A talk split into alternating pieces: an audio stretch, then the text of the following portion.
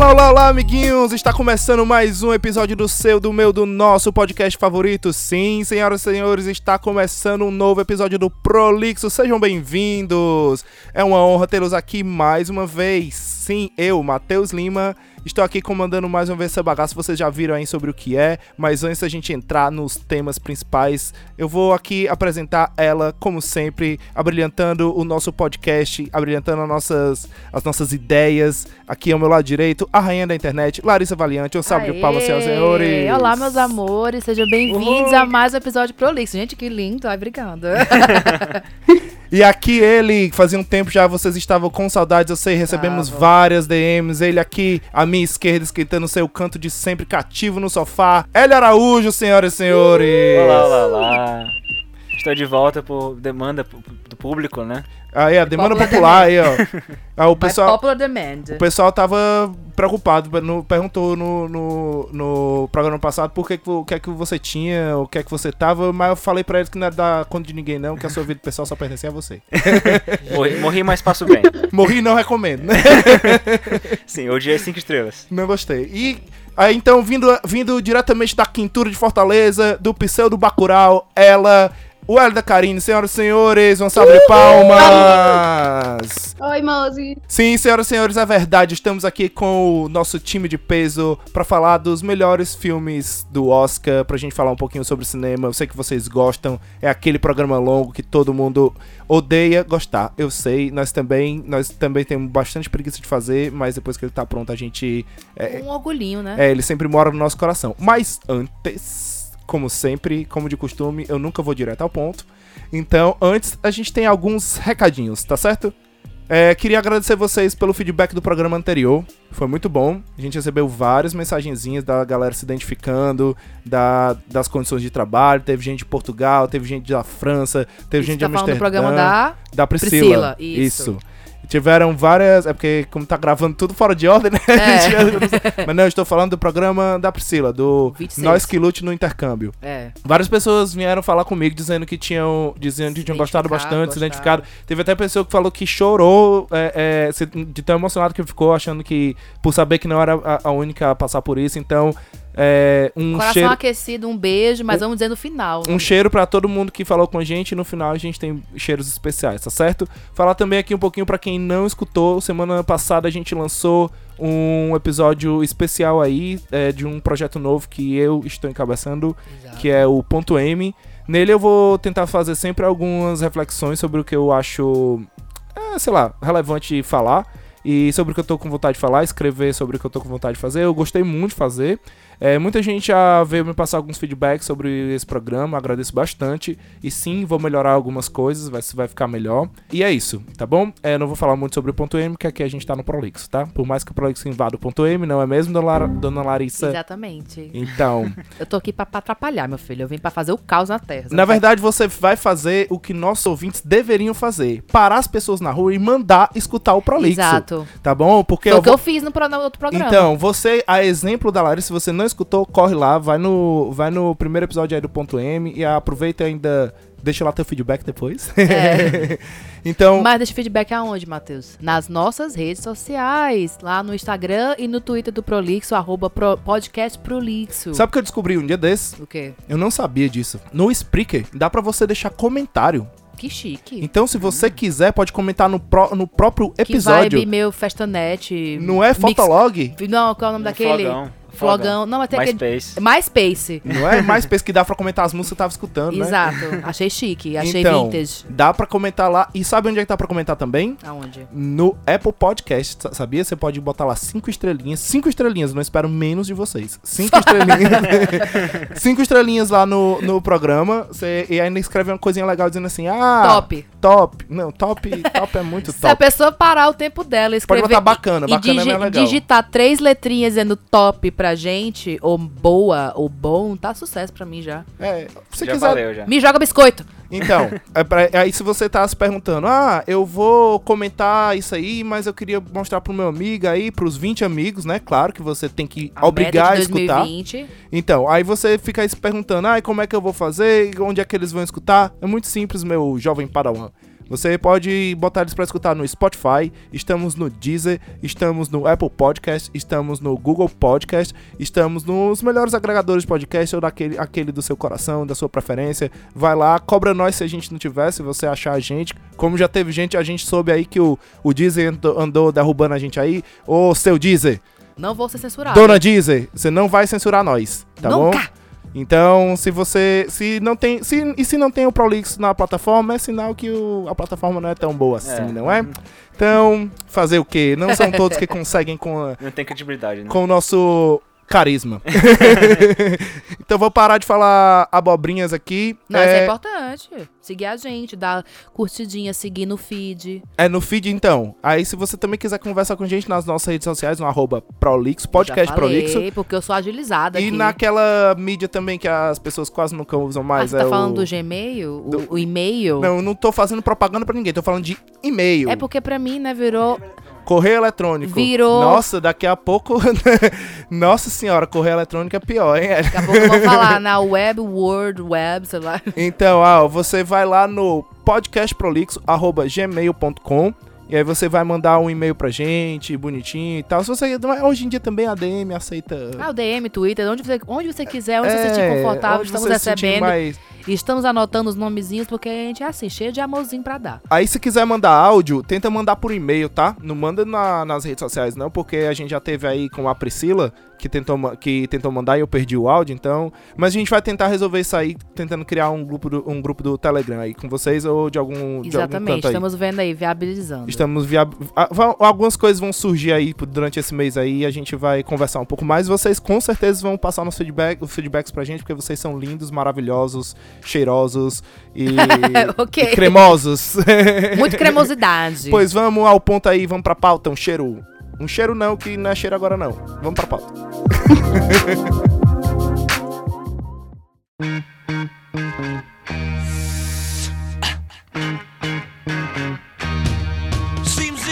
Então lá, vamos começar. Vamos lá, primeiro. Vamos começar. Era uma vez em Hollywood. Hollywood não, que não é com R, né? Era uma vez em Hollywood. Hollywood. Do nosso querido Tarantino. Saiu aí pra gente em agosto, né? Temos aí é, ator, é, algumas indicações dele pro Oscar. Muitas, além de... Muitas indicações. De melhor, né? De, de melhor filme. Temos ator pro DiCaprio, coadjuvante pro Brad Pitt, diretor pro Tarantino, roteiro, fotografia, mixagem de som, figurino, direção de arte e mixagem. Caralho, bastante, né? Tá. É, pra quem não assistiu aí o Once Upon a Time em Hollywood, é, era uma vez em Hollywood, é, eu, não, eu acho que não compensa muito a gente falar muita, muito spoiler do filme. Já, já, já adiantando aqui pra galera que tá chegando agora e não, e não sabe como é que funcionam nossos programas de, de filme aqui, nossos episódios cinematográficos, a gente dá muito spoiler.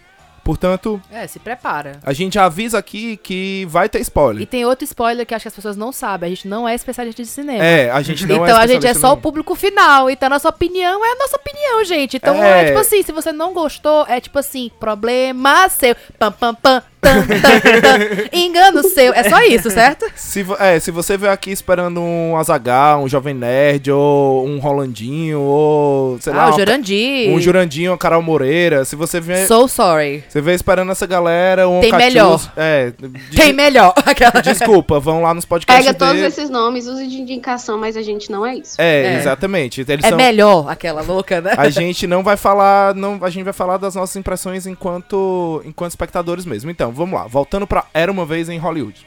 Era uma vez o Prolixo, né? Porque a gente tá tentando gravar. É, por exemplo, vocês não sabem, mas a gente já tá duas horas aqui nesse, nessa gravação. Nesse então. Primeiro filme. Vamos lá. Não, então, Era Uma Vez em Hollywood é uma história original do Tarantino, que se baseia no, no, no cinema dos anos sessenta, né? É, é, é Los Angeles dos anos sessenta. Los Angeles ali dos anos sessenta, é, conta a história de um ator que tá meio em decadência. Rick Denton, é, que feito o papel do Leonardo DiCaprio. Que é, que é vivido pelo Leonardo DiCaprio e tal. Ele conta a história desse ator que faz aqueles filmes de western e tal. E isso rola tudo dentro daquele plano de fundo do... Do, do caso Tate LaBianca, né? Que foi a parada lá do... Do assassinato da, da Sharon Tate. É, da, da, da Sharon Tate e tal, e, da, e do lado do Charles Manson, né? Mostra um pouco da da, da, da da família Manson ali. Pra quem não conhece, assim... É porque é... eu fui pro cinema, eu fui uma, fui uma dessas pessoas que eu não... Como eu não gosto... Eu, não é que eu não gosto de ver trailer. Eu não, não me interessa ver o trailer, porque eu acho que muitas vezes destrói o filme. Tipo, eu vejo todos os trailers do Porra do Vingadores, filme, esse filme de herói, eu acho que me decepciona quando eu chego lá às vezes, sabe? Porque eu espero uma coisa e não é.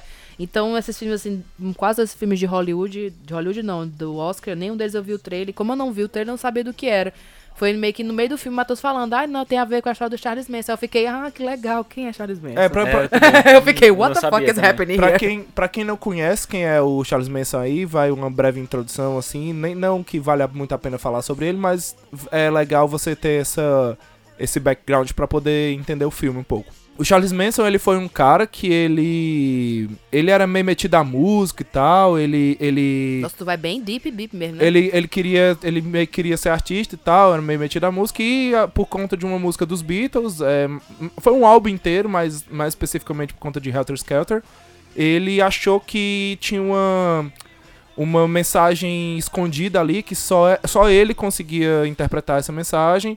E que essa mensagem dizia pra ele fazer a revolução aí na Terra, e ele, de fato, montou um, uma, uma comunidade, né? Ele, como mostra no filme, né? Como, uma ideia, né? Como mostra lá no filme. Naquela fazenda. É, e ele... É, aquela casa lá, a, a casa, até a casa que aparece lá no filme e tal, ela era, era a casa de um produtor musical, de um... Se eu não me engano, era o cara do Beach Boys. Ele, tava, ele, ele morava lá e o Charles Manson, até quando ele até aparece lá no filme, é a cena de que ele foi deixar o sample lá da música dele, que o cara escutou, achou uma bosta, nunca mais falou com ele. E por conta disso, é, anos depois, ele, ele se achou no direito de meio que se vingar desse cara e mandou a trupe dele lá. A trupe, eu sou bem velhinho, né? Hum. a, a gangue dele lá, e lá, o, o, a família Manson ir lá e matar todo mundo. E mataram, mataram todo mundo que tava na casa, mataram a Sharon Tate que tava grávida, mataram ela com algumas facadas na barriga. Mas peraí, calma. A... É, mataram ela com... Essa algum... é a história real mesmo? Essa é a história real. Mataram, mataram ele, ela com algumas facadas na barriga e tal, e escreveram pigs na, nas paredes e tal. E tudo isso era... O Charles Manson mesmo não matou ninguém, ele, ele fisicamente, né? Assim, ele não chegou a cometer o ato do, do ele homicídio. Ele é só o coach, né? O coach ele, do serial killer. É, ele convenceu várias pessoas a, a, a matarem por ele. Tanto é que quando foi as segundas vítimas, né? A segunda família vítima, que é a LaBianca, que ele foi pessoalmente com as pessoas, ele mostrou, ele falou, ó, oh, você vai fazer isso, vai fazer aquilo e tal, a galera matou, depois ele chegou lá, fez tipo um coach mesmo, ó, oh, vocês vão escrever não sei o que aqui, vão botar isso aqui aqui, e saiu fora. E eles queriam com esse, com esse, com esses assassinatos, associar isso ao pessoal do movimento negro, dos Panteras Negras e tal, pra dizer que quem tava matando essas pessoas eram os negros, pra galera se revoltar contra a população negra. Então... Porque os negros não têm esse problema suficiente, né? É por isso que ele escrevia pigs e tal, e não sei o quê. Por isso que ele fazia tudo isso. E tudo isso foi contado, é, e foi muito difícil pe- pegarem o Charles Manson porque, e acusarem eles, ele pelo homicídio e tal, por tudo isso, porque ninguém falava nada, até que teve um, uma, uma das pessoas, eu não vou me recordar o nome, uma das pessoas que eram junto lá com ele... É, durante, aconteceu, aconteceu um assassinato e ela foi se vangloriar de que ela tinha participado desse assassinato e tal. E quando ela foi se vangloriar disso, a polícia pegou, interrogou ela e aí descobriram o Tex e todos, todo o resto da galera e tal. Uhum. Existem, existem várias biografias sobre o Charles Manson, mas é, muitas elas são bem ruins, porque são escritas pelos, pelas próprias pessoas do, da, da comunidade Manson, da, da família Manson, e eles não escrevem bem, então são livros horríveis. É, mas vale, se você quiser saber um pouquinho mais, tem um podcast aí da Carol Moreira, já que a gente citou ela aqui. Tem um podcast que é o Modus Operandi, e eles têm um episódio sobre o Charles Manson, sobre o caso Tate LaBianca, e é, vale a pena, vale a pena pra ver como é que funcionava a cabeça desse animal imundo aí, que era o Charles Manson. Mas, enfim, vou dar muito mais palco pra ele aqui não. É, o, o filme... É do... prolixo mesmo, né? Tipo assim, e nem começamos o filme ainda. É o rando o nome do programa. É. O Era Uma Vez em Hollywood é uma história original do Tarantino que ele tenta recontar, como o nome já diz, né? Era Uma Vez em Hollywood. Vocês, ele... Rapidinho, vou falando agora, começar a falar de fato, assim, sem fazer o floreio. Ele tenta, ele tenta, dentro de uma fábula, né? Desse Era Uma Vez, de um conto de fadas, ele conta como é que teria sido... Hollywood e, e a, a indústria do cinema se o Manson tivesse sido parado e a, e a Sharon Stone, que era uma atriz tão... Sharon, Sharon Stone, não, desculpa, Sharon Tate, que era uma atriz tão promissora, se ela não tivesse morrido, né? E aí, é, conta isso, você, quem já sabe da, da, do caso do, do Manson, assiste o filme todo nessa angústia e tal, e é, é legal isso, porque é, no final do filme ele realmente chega, ele realmente muda tudo ali, ele chega a contar a versão dele, e é bem legal, mas ao meu ver, pra mim é o Tarantino sendo Tarantino, não, aí, jogando na zona aí, de conforto. Aí, aí, já, eu, aí eu já discordo. Eu discordo porque como aí não... a gente vai discordar um pouquinho aí. Sabe por quê? Porque como uma pessoa que, já, que assiste Tarantino espera sangue, desgraça e morte do começo ao fim. Não tem isso. Você espera até o fim. O ápice da desgraça, do caos, é no final, quando ele começa a matar a galera doido do ácido lá. E aquela, eu adoro, eu adoro aquela cena do, da, da de pistola de fogo. Eu Sim. amo aquilo. Eu acho aquilo sensacional. Lança-chamas, né? É isso aí, pistola de fogo. É o nome que eu dou nas coisas, vai ser esse nome agora. Pistola de fogo. Patenteia, patenteia. Patentear. Imagina a pistola pequenininha de só um plim. Ah, é o fósforo, é o isqueiro. Que é o isqueiro de Exatamente. Betinho. O maçarico. É. Nossa, tem nome pra tudo agora. Mas assim, eu não acho que seja... É muito bom o filme, mas eu não acho que seja um clássico Tarantino. Assim, não é... Não tem a assinatura dele de desgraça e destruição do começo ao fim. É, conta uma história. Você se identifica... Você gosta da personagem da Sharon Tate, que é a Margot Robbie. Você conhece muito o Rick. Tipo, aquela cena... A cena, minha cena favorita do Leonardo DiCaprio é ele se emocionando com a menina. Naquela cena que ela, que ela vira pra ele e fala, você é muito bom. Uhum. Entendeu? Aquilo pra mim foi tipo, caralho, velho, você... Eu gosto como, eu gosto como os atores conseguem mudar completamente, porque até, até você entender o personagem no filme, você vê ele, ah, o Leonardo DiCaprio, o Leonardo DiCaprio, até você, não, esse é o Rick, esse é o personagem, e isso uhum. eu, ali foi pra mim onde muda. Quando eu vi esse filme, eu também, quando eu saí do, do cinema, eu fiquei com uma sensação estranha de que, tá, é um filme do Tarantino, mas pelo final do filme, pelo clímax mesmo, como tu falou, que o, o que a gente espera de filme Tarantino é sangue e, né, violência, Descarta. Desde o começo até o final. Mas isso só acontece no final mesmo, então pra mim acho que até chegar ao final, era um filme diferente do Tarantino, era um filme mais calmo, eu achei um pouco arrastado algumas partes, mas ainda assim é um filme que eu aproveitei, eu gostei no final, só que como eu não sabia nada da, da história, do, do assassinato da menina e tudo mais, eu fiquei meio alheio, tipo assim, eu acho que talvez não tenha aproveitado tanto quanto é. pessoas que já sabiam da história, entendeu? Inclusive até eu achei que a Margot, ela foi mal aproveitada no filme, porque ela mal aparece. Ela apareceu pouquíssimo no, no filme. Tipo, ela foi só, tipo, enche, é, botando algumas pontas aqui e acolá. Eu acho que a Margot, eu ela foi tenho... só como uma... Tipo assim, ela... Como é mostrada ela, é pra gente se apaixonar pela personagem só. Só pra, tipo, lembrar, tipo... Quem realmente conhece a história e sabe quem, o que aconteceu e tudo uhum. mais. Tipo, ver com outro olhar. Pra gente, ela foi só, tipo... Ah, que legal, aquela atriz que faz sucesso. Quem é o nome dela mesmo? Sharon Tate. Hum, hum. Tipo assim, nenhum sino na minha cabeça faz assim... Nossa, eu conheço essa mulher. Tipo, realmente ela morreu há muito tempo atrás, então... E como eu sou novinha... eu não sei, tipo... Eu, não, eu nunca fui atrás de... É, sim, não é um tema que me interessa, serial killers, é, entendeu? Eu já, eu, já olho, eu já olho o papel da, da Margot Robbie, com, Margot Robbie como Sharon Tate. Eu já, eu já olho o papel dela...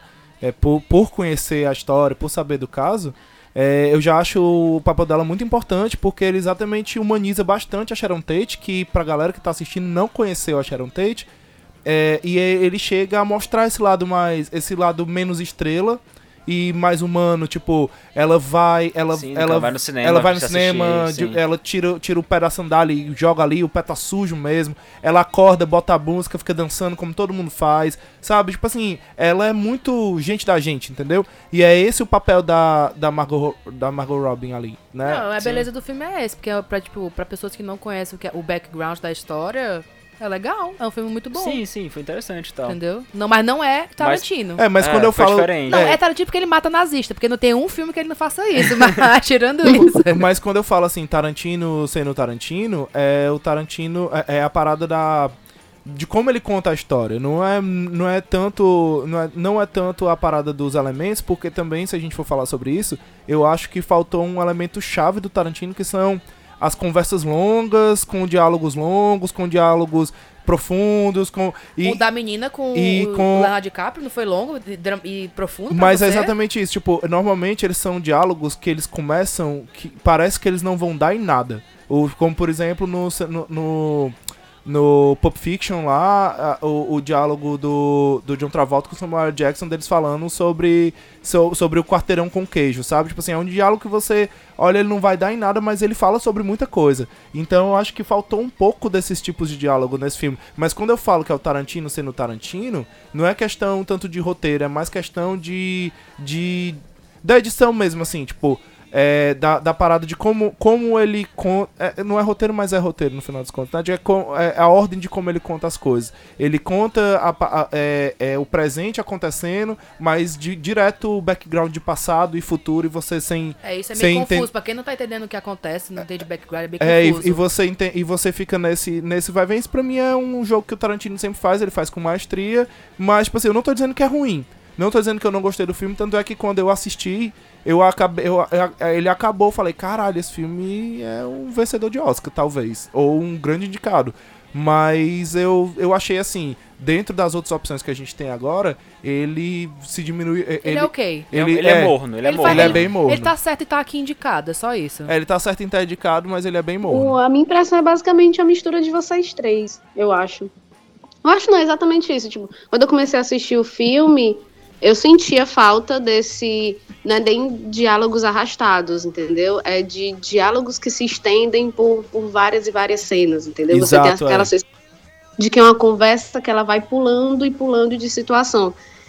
Isso pra mim não foi ruim, pelo contrário, eu senti até é, um frescor no filme de não ter isso, de eu não me apegar a, nossa, agora esse vai ser aquele diálogo que vai ficar marcado, e não é. Se eu for tirar um, um, um diálogo que não é nem um diálogo, é um monólogo, que é o do, do Leonardo com o espelho. Ali, pra mim, foi, é uma assinatura do Tarantino, sabe? De um Sim. diálogo que não... E aquela não cena é linda, o espelho... Você, ai, é maravilhosa. Eu tenho mesmo. certeza que eles pegaram essa cena e distribuíram, assim, pra, pra indicação do Leonardo. Ó, oh, gente, tá aqui, essa é a cena pra vocês analisarem. Façam o lobby, viu? Sim. Boa sorte. Tia. Exatamente. Foi essa, porque não E a fotografia não dessa é, cena, né? A fotografia dessa cena, você não... Você, a câmera fica posicionada num ponto em que você não vê a câmera e o Leonardo DiCaprio tá olhando pra diretamente você. pra você. É. Isso é do caralho. Como, como ficou montado, isso é lindo mesmo. Pois é, o diálogo é com você, mas não é com você. É com ele no espelho e você se envolve. Nossa, aquilo ali pra mim foi... É bonito sabe, mesmo. Foi, assim, foi feito com cuidado, sabe? É. E, e, e aí vem aquele... Eu já tava no filme, assim, ah, tá bom, não vai vir nada, aquele sangue escorrendo cinco litros no chão. Aí eu, que você espreme, né? De boa, quando pensa que não. Aí é cachorro, é não sei o que, é lança-chamas, é não sei o que, caindo na piscina. Menino, do nada. Eu achei incrível. Dez minutos, que eu achei que até no filme inteiro, teve no final, e eu, Jesus. Isso que você falou...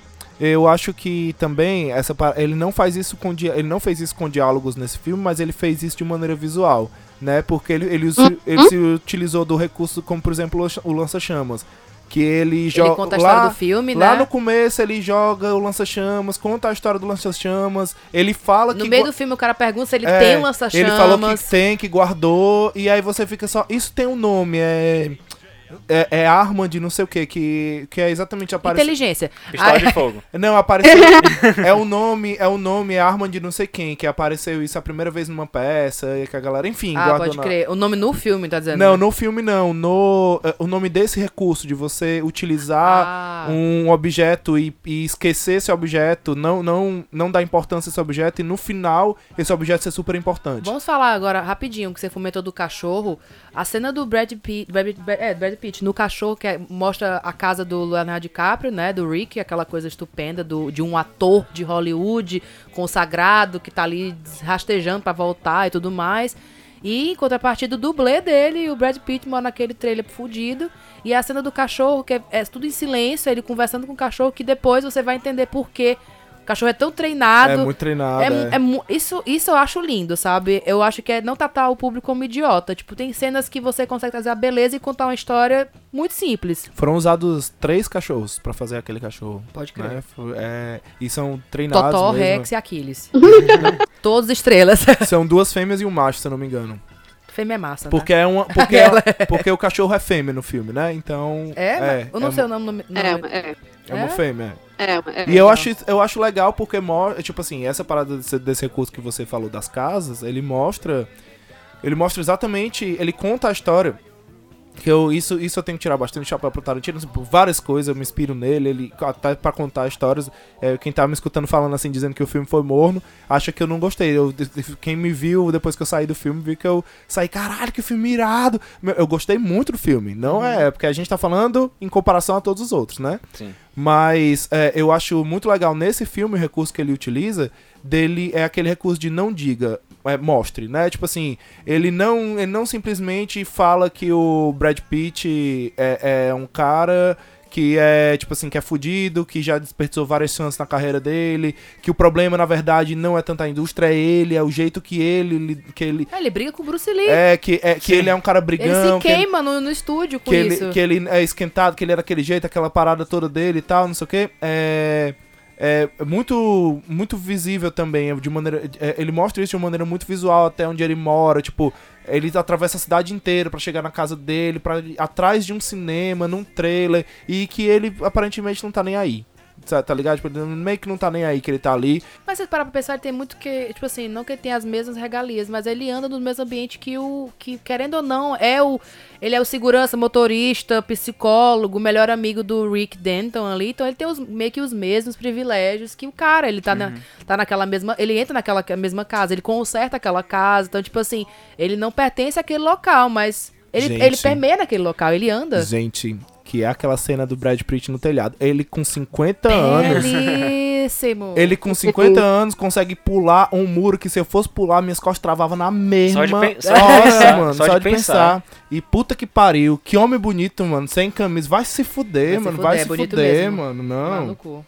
Pelo amor de Deus. Ele nasce daquele jeito, né, gente? Como é que pode? Pois não, não é. Pode. E assim... Ele foi descoberto, ele era garçom, gente, pra vocês verem, né? Eu não tenho uma chance dessa. Aquela, né? Agora... Agora dá, dá tempo ainda. Aí, tempo. Gente, alguém... Eu tinha uma amiga que trabalhava comigo que ela falava, Laísa, tu é feita pra novela, tu, tu é muito teatral. Eu ficava, mulher, fala não. Aquela fala não. Dá ideia, não. Falando sobre a indica- as indicações que ele levou, eu sei que não é nosso tema aqui, mas eu, eu arrisco dizer que o Brad Pitt leva, sim, ator coadjuvante, viu? Ele tá levando todas, né? Eu não vou basear... Ele vai levar, assim, é. É, não ele vou... vai levar se a gente parar para pensar no, no processo de votação dentro da academia, né? É. Na hora que... Porque é diferente o de filmes, mas para as outras categorias, né? Os próprios sindicatos que vão votando e tal. Então, na hora de dividir votos entre o Al Pacino e o John Pesci, aí eu acho que ele sai é na frente. Mesmo, eles estão é. tudo, tudo junto, né? John Pesci, Al Pacino e o Brad Pitt. Eita, caralho. E aí vai acabar meio que na, na rebarba, assim, né? Mas vamos não combinar, que não seja, os velhos já ganharam. De Oscar, não é isso, pelo contrário, na verdade. Mas na hora do processo, né, falando assim, é, nu e cru...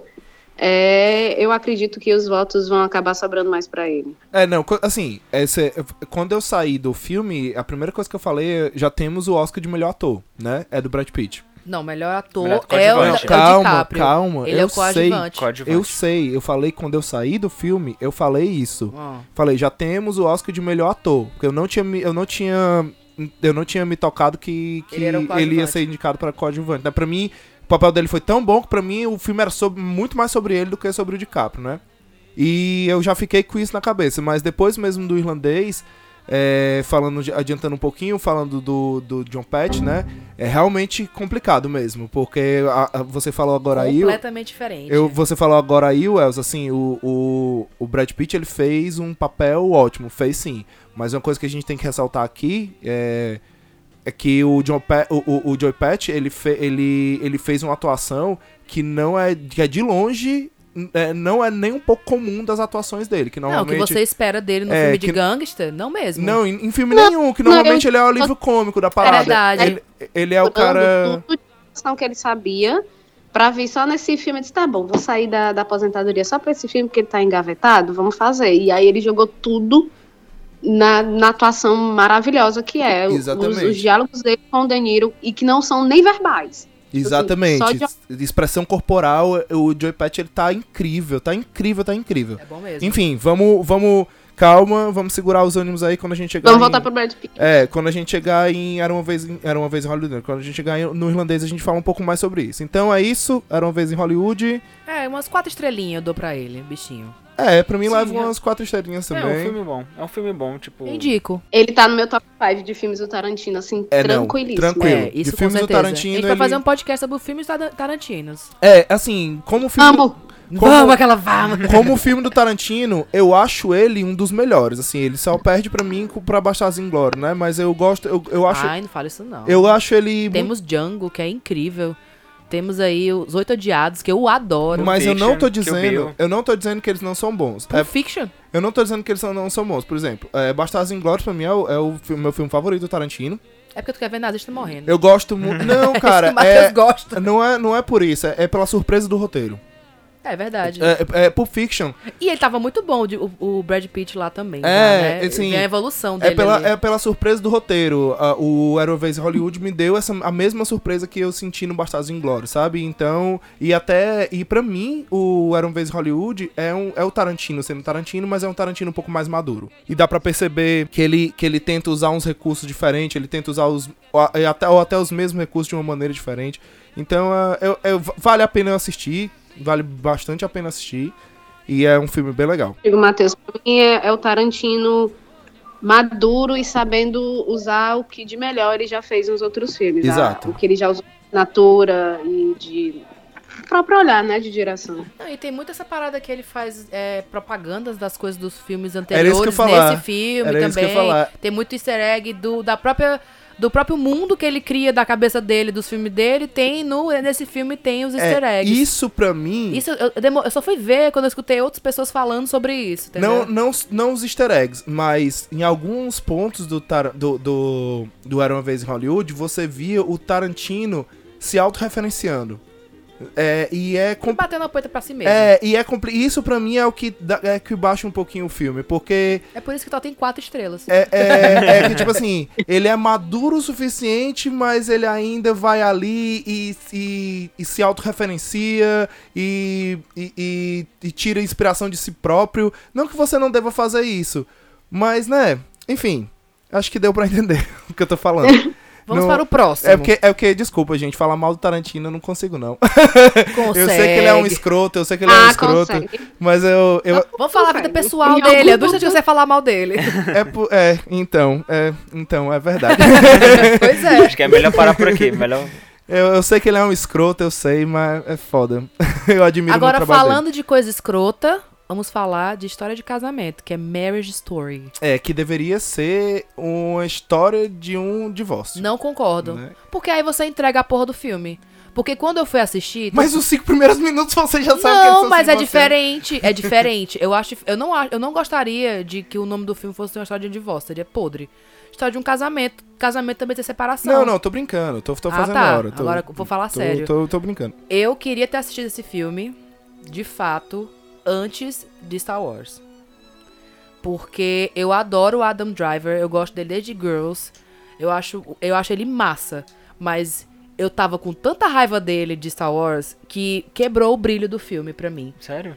Quebrou. Eu vou, até, eu vou, até, eu vou até assistir de novo. Eu tava com tanto ódio. De, desculpa, Lara, te cortar, mas eu tava com tanto ódio, eu saí tão amargurada de, de Star Wars...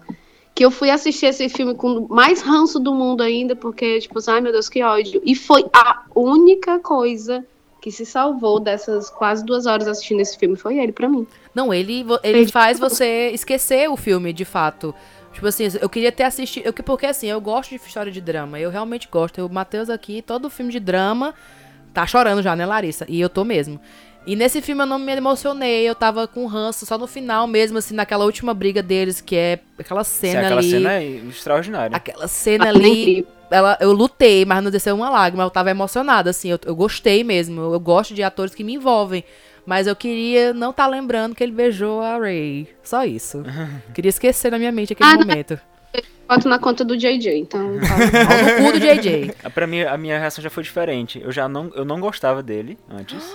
Eu não sei. Pra mim, pra mim foi ele. um ator que pra mim que. Ele não, é um galã feio. Não fedia, não, nem cheirava. Ele é sabe? Tipo, ele era meio assim, morno. Uhum. Eu acho que um filme que eu lembro, lembro que eu lembro que eu gostei de, mais dele e tal foi aquele do Ku Klux Klan. Aquele, ah, Infiltrados é, na Clã. Nossa, aquele isso. filme é do caralho. Aquele filme é muito bom, mas ainda assim, tipo, ainda assim ele era... Não é, me... Ele não é, o co... ele é coadjuvante, né? Isso. Então ele não brilha muito. Mas ainda era meu morno. Mas esse filme, pra mim, foi o que fez mudar mais a minha imagem dele. Uhum. Que eu gostei muito dele no filme. Ele é muito bom, velho, nesse filme. Ele mostrou realmente que ele consegue ser um ator extraordinário. Que... Até porque no filme, tipo, meio que no começo, você... odeia ele, pelo menos eu, eu falo por mim, né? Você odeia ele porque você sabe que a culpa é dele, que o, o casamento tá uhum. acabando, uhum. e a culpa é dele, inicialmente. É. Só que no decorrer do filme, você, você começa a sentir pena dele, porque é, chega uma hora que ele percebe a burrada que ele fez, ele percebe que a vida dele tá, tipo, ladeira abaixo, e que só vai piorar dali pra frente, que ele só vai tomar no cu dali pra frente, e que foi tudo culpa dele. Mas que mesmo assim você fica... com pena, você, você fica, não tá, mas acho que dá pra salvar e dá pra, sei lá, e sei lá, e vai lá e pedir perdão, sabe? Eu acho que ele achou que ele é, é o clássico, assim, eu vou falar em homens em geral, o macho escroto, porque ele é um macho escroto, de achar que a mulher é propriedade dele, de que tá pouco, é, vamos separar aqui, cada vai pro teu lado, eu vou pro meu lado, e o filho a gente resolve aí no meio do caminho. Não, meu filho, não é isso. Sim. Criança tem que ter essa habilidade, tem que ser decidido qual é o dia, como é que vai ser essa putaria, se vai ter pensão, Sim. se não vai ter pensão.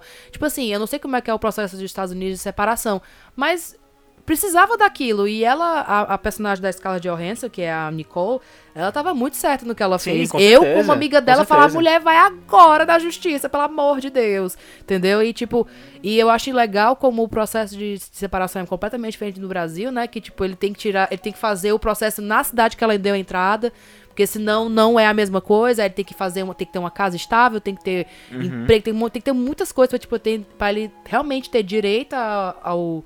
A, a guarda compartilhada, Exato. Ele tem que comprovar que ele tem como cuidar do filho dele, e ele tá fudido de dinheiro, assim, né, fudido entre várias aspas. E uma coisa que eu acho legal desse filme, que é muito a vida, tipo, a vida é isso, né, a vida é, é começos, é, tipo, o começo é maravilhoso, e eu acho muito bonito os monólogos dela, de tipo, quanto ela amava, quanto ela ama ele ainda, ou as coisas bonitas que ele, que ele representa, ou, ele é um pai maravilhoso, isso a gente não pode tirar, ele é só um macho escroto, mas enfim, voltando, né. Eu acho, eu... eu acho esse filme assim... Agora ah. só terminar assim, o que eu falo que é a vida, que é tipo assim, ele tinha dinheiro, não tinha dinheiro, aí ele ganha uma bolsa, aí ele tem dinheiro, aí meio que tem que usar o dinheiro da bolsa, entendeu? Tipo, ele não pode investir num novo projeto, ele tem que...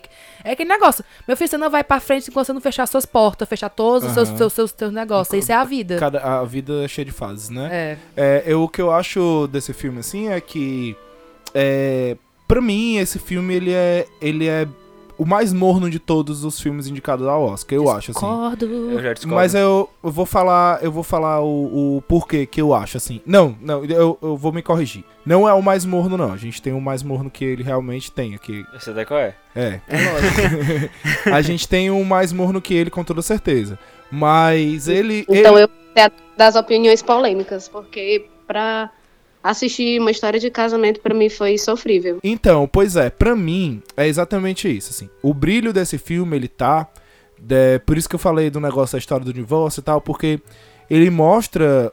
É, eu não consegui tanto ver essa parte de, tipo... Ah, ele tava errado e ele, e ele percebeu a merda que ele fez e foi lá e tal. Eu acho que... o Eu não tô dizendo que ele não, que ele não fez merda, não tô, dizendo, não, não tô desvalidando nenhum dos argumentos que foi dado aqui. O que eu tô dizendo é que, na minha interpretação, eu não, eu não peguei tanto como se eles, como se, como quem eles quisessem botar, tipo, ah, um foi o culpado, o outro não foi, um foi errado. Eu entendi esse filme mais como sendo, tipo assim, olha só, num, é, como uma, é, é como a vida, como é a história de um casamento...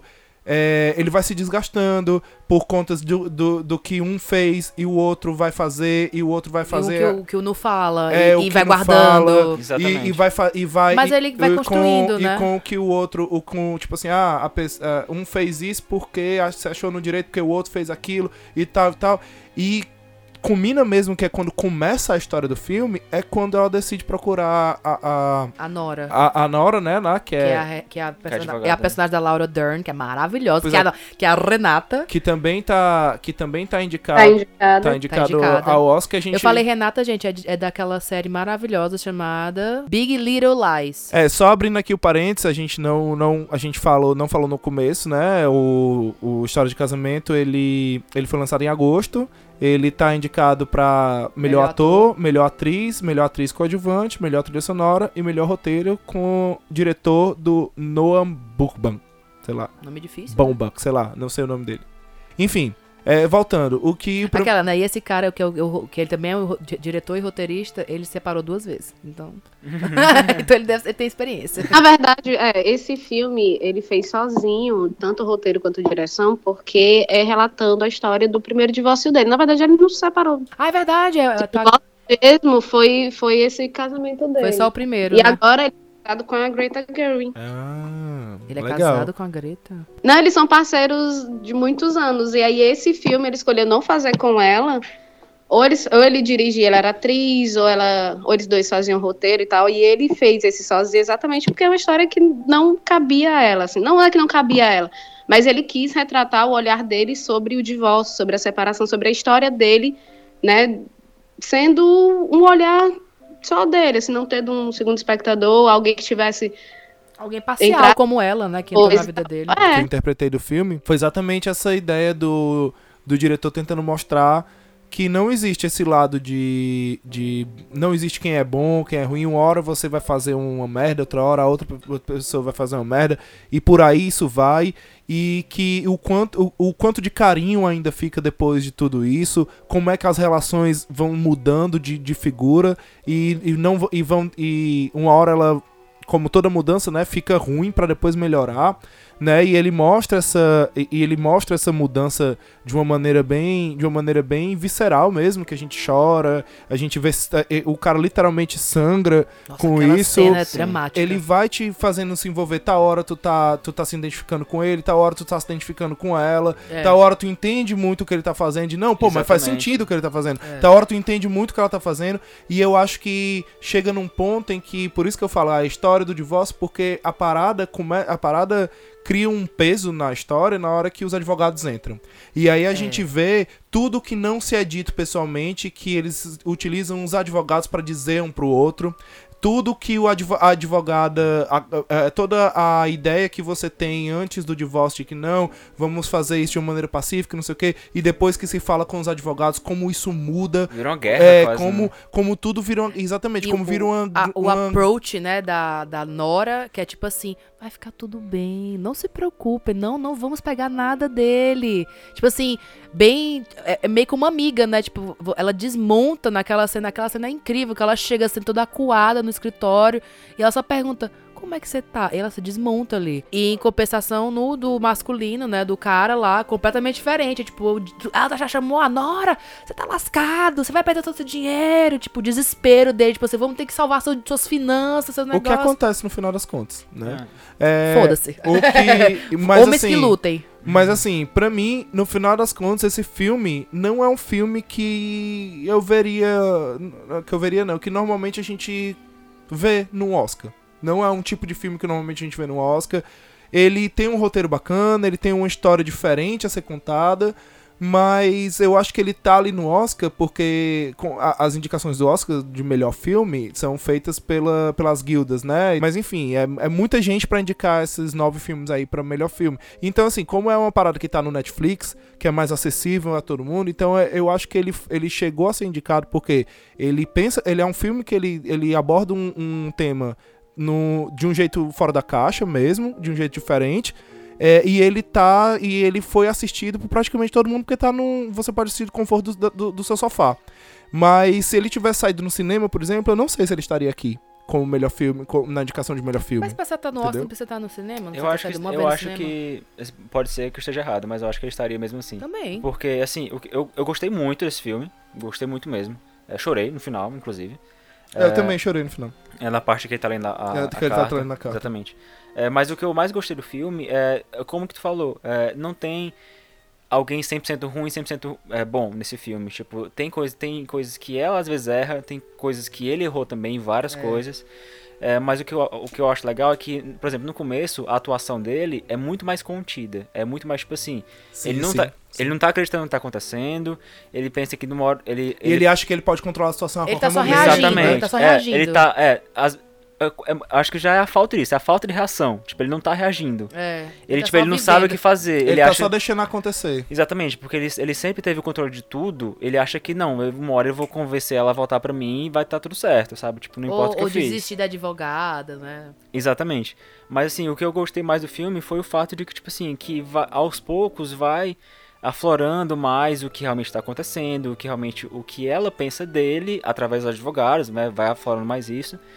E pra mim, é claro que o ponto alto do filme é a discussão deles lá na casa. Sim. É, que aquela cena foi incrível, incrível. Tipo, os dois ali tão, sério, foda. Tipo, muito merecido os dois serem indicados a melhor ator e melhor atriz. É, pra, é... Ele, pra ele, eu acho que a indicação ele vem daquela cena, né? Que ele corta a mão e tal, que ele se descontrola. Sim. Você acaba, você pega aquilo ali pra si. É, mas eu acho assim, se for mesmo pra botar em, em, em, em patamares, de, em, level, em, levels, em levels, né, é, eu acho que a Scarlett Johansson tá... Tem meleca muito... no nariz dela, velho, ela tá desesperada. É, ela, tá, ela tá muito mais lá cima, mano. Ela, não, com essa, certeza. A, a atuação dessa mulher nesse filme, puta não, que o certeza, pariu, velho. Com certeza, mas assim, eu acho que no final, assim, no, no meu, ao meu ver, o filme... Ele, a excelência dele é realmente a mostrar de que, sim, é uma história sobre um divórcio, mas também é a história de um casamento que deu certo no começo, porque era um, uma, uma paixão, aquela paixão fervorosa dos dois, uhum. que até então eles tinham os mesmos planos, né, tinham tipo sonhos parecidos, uhum.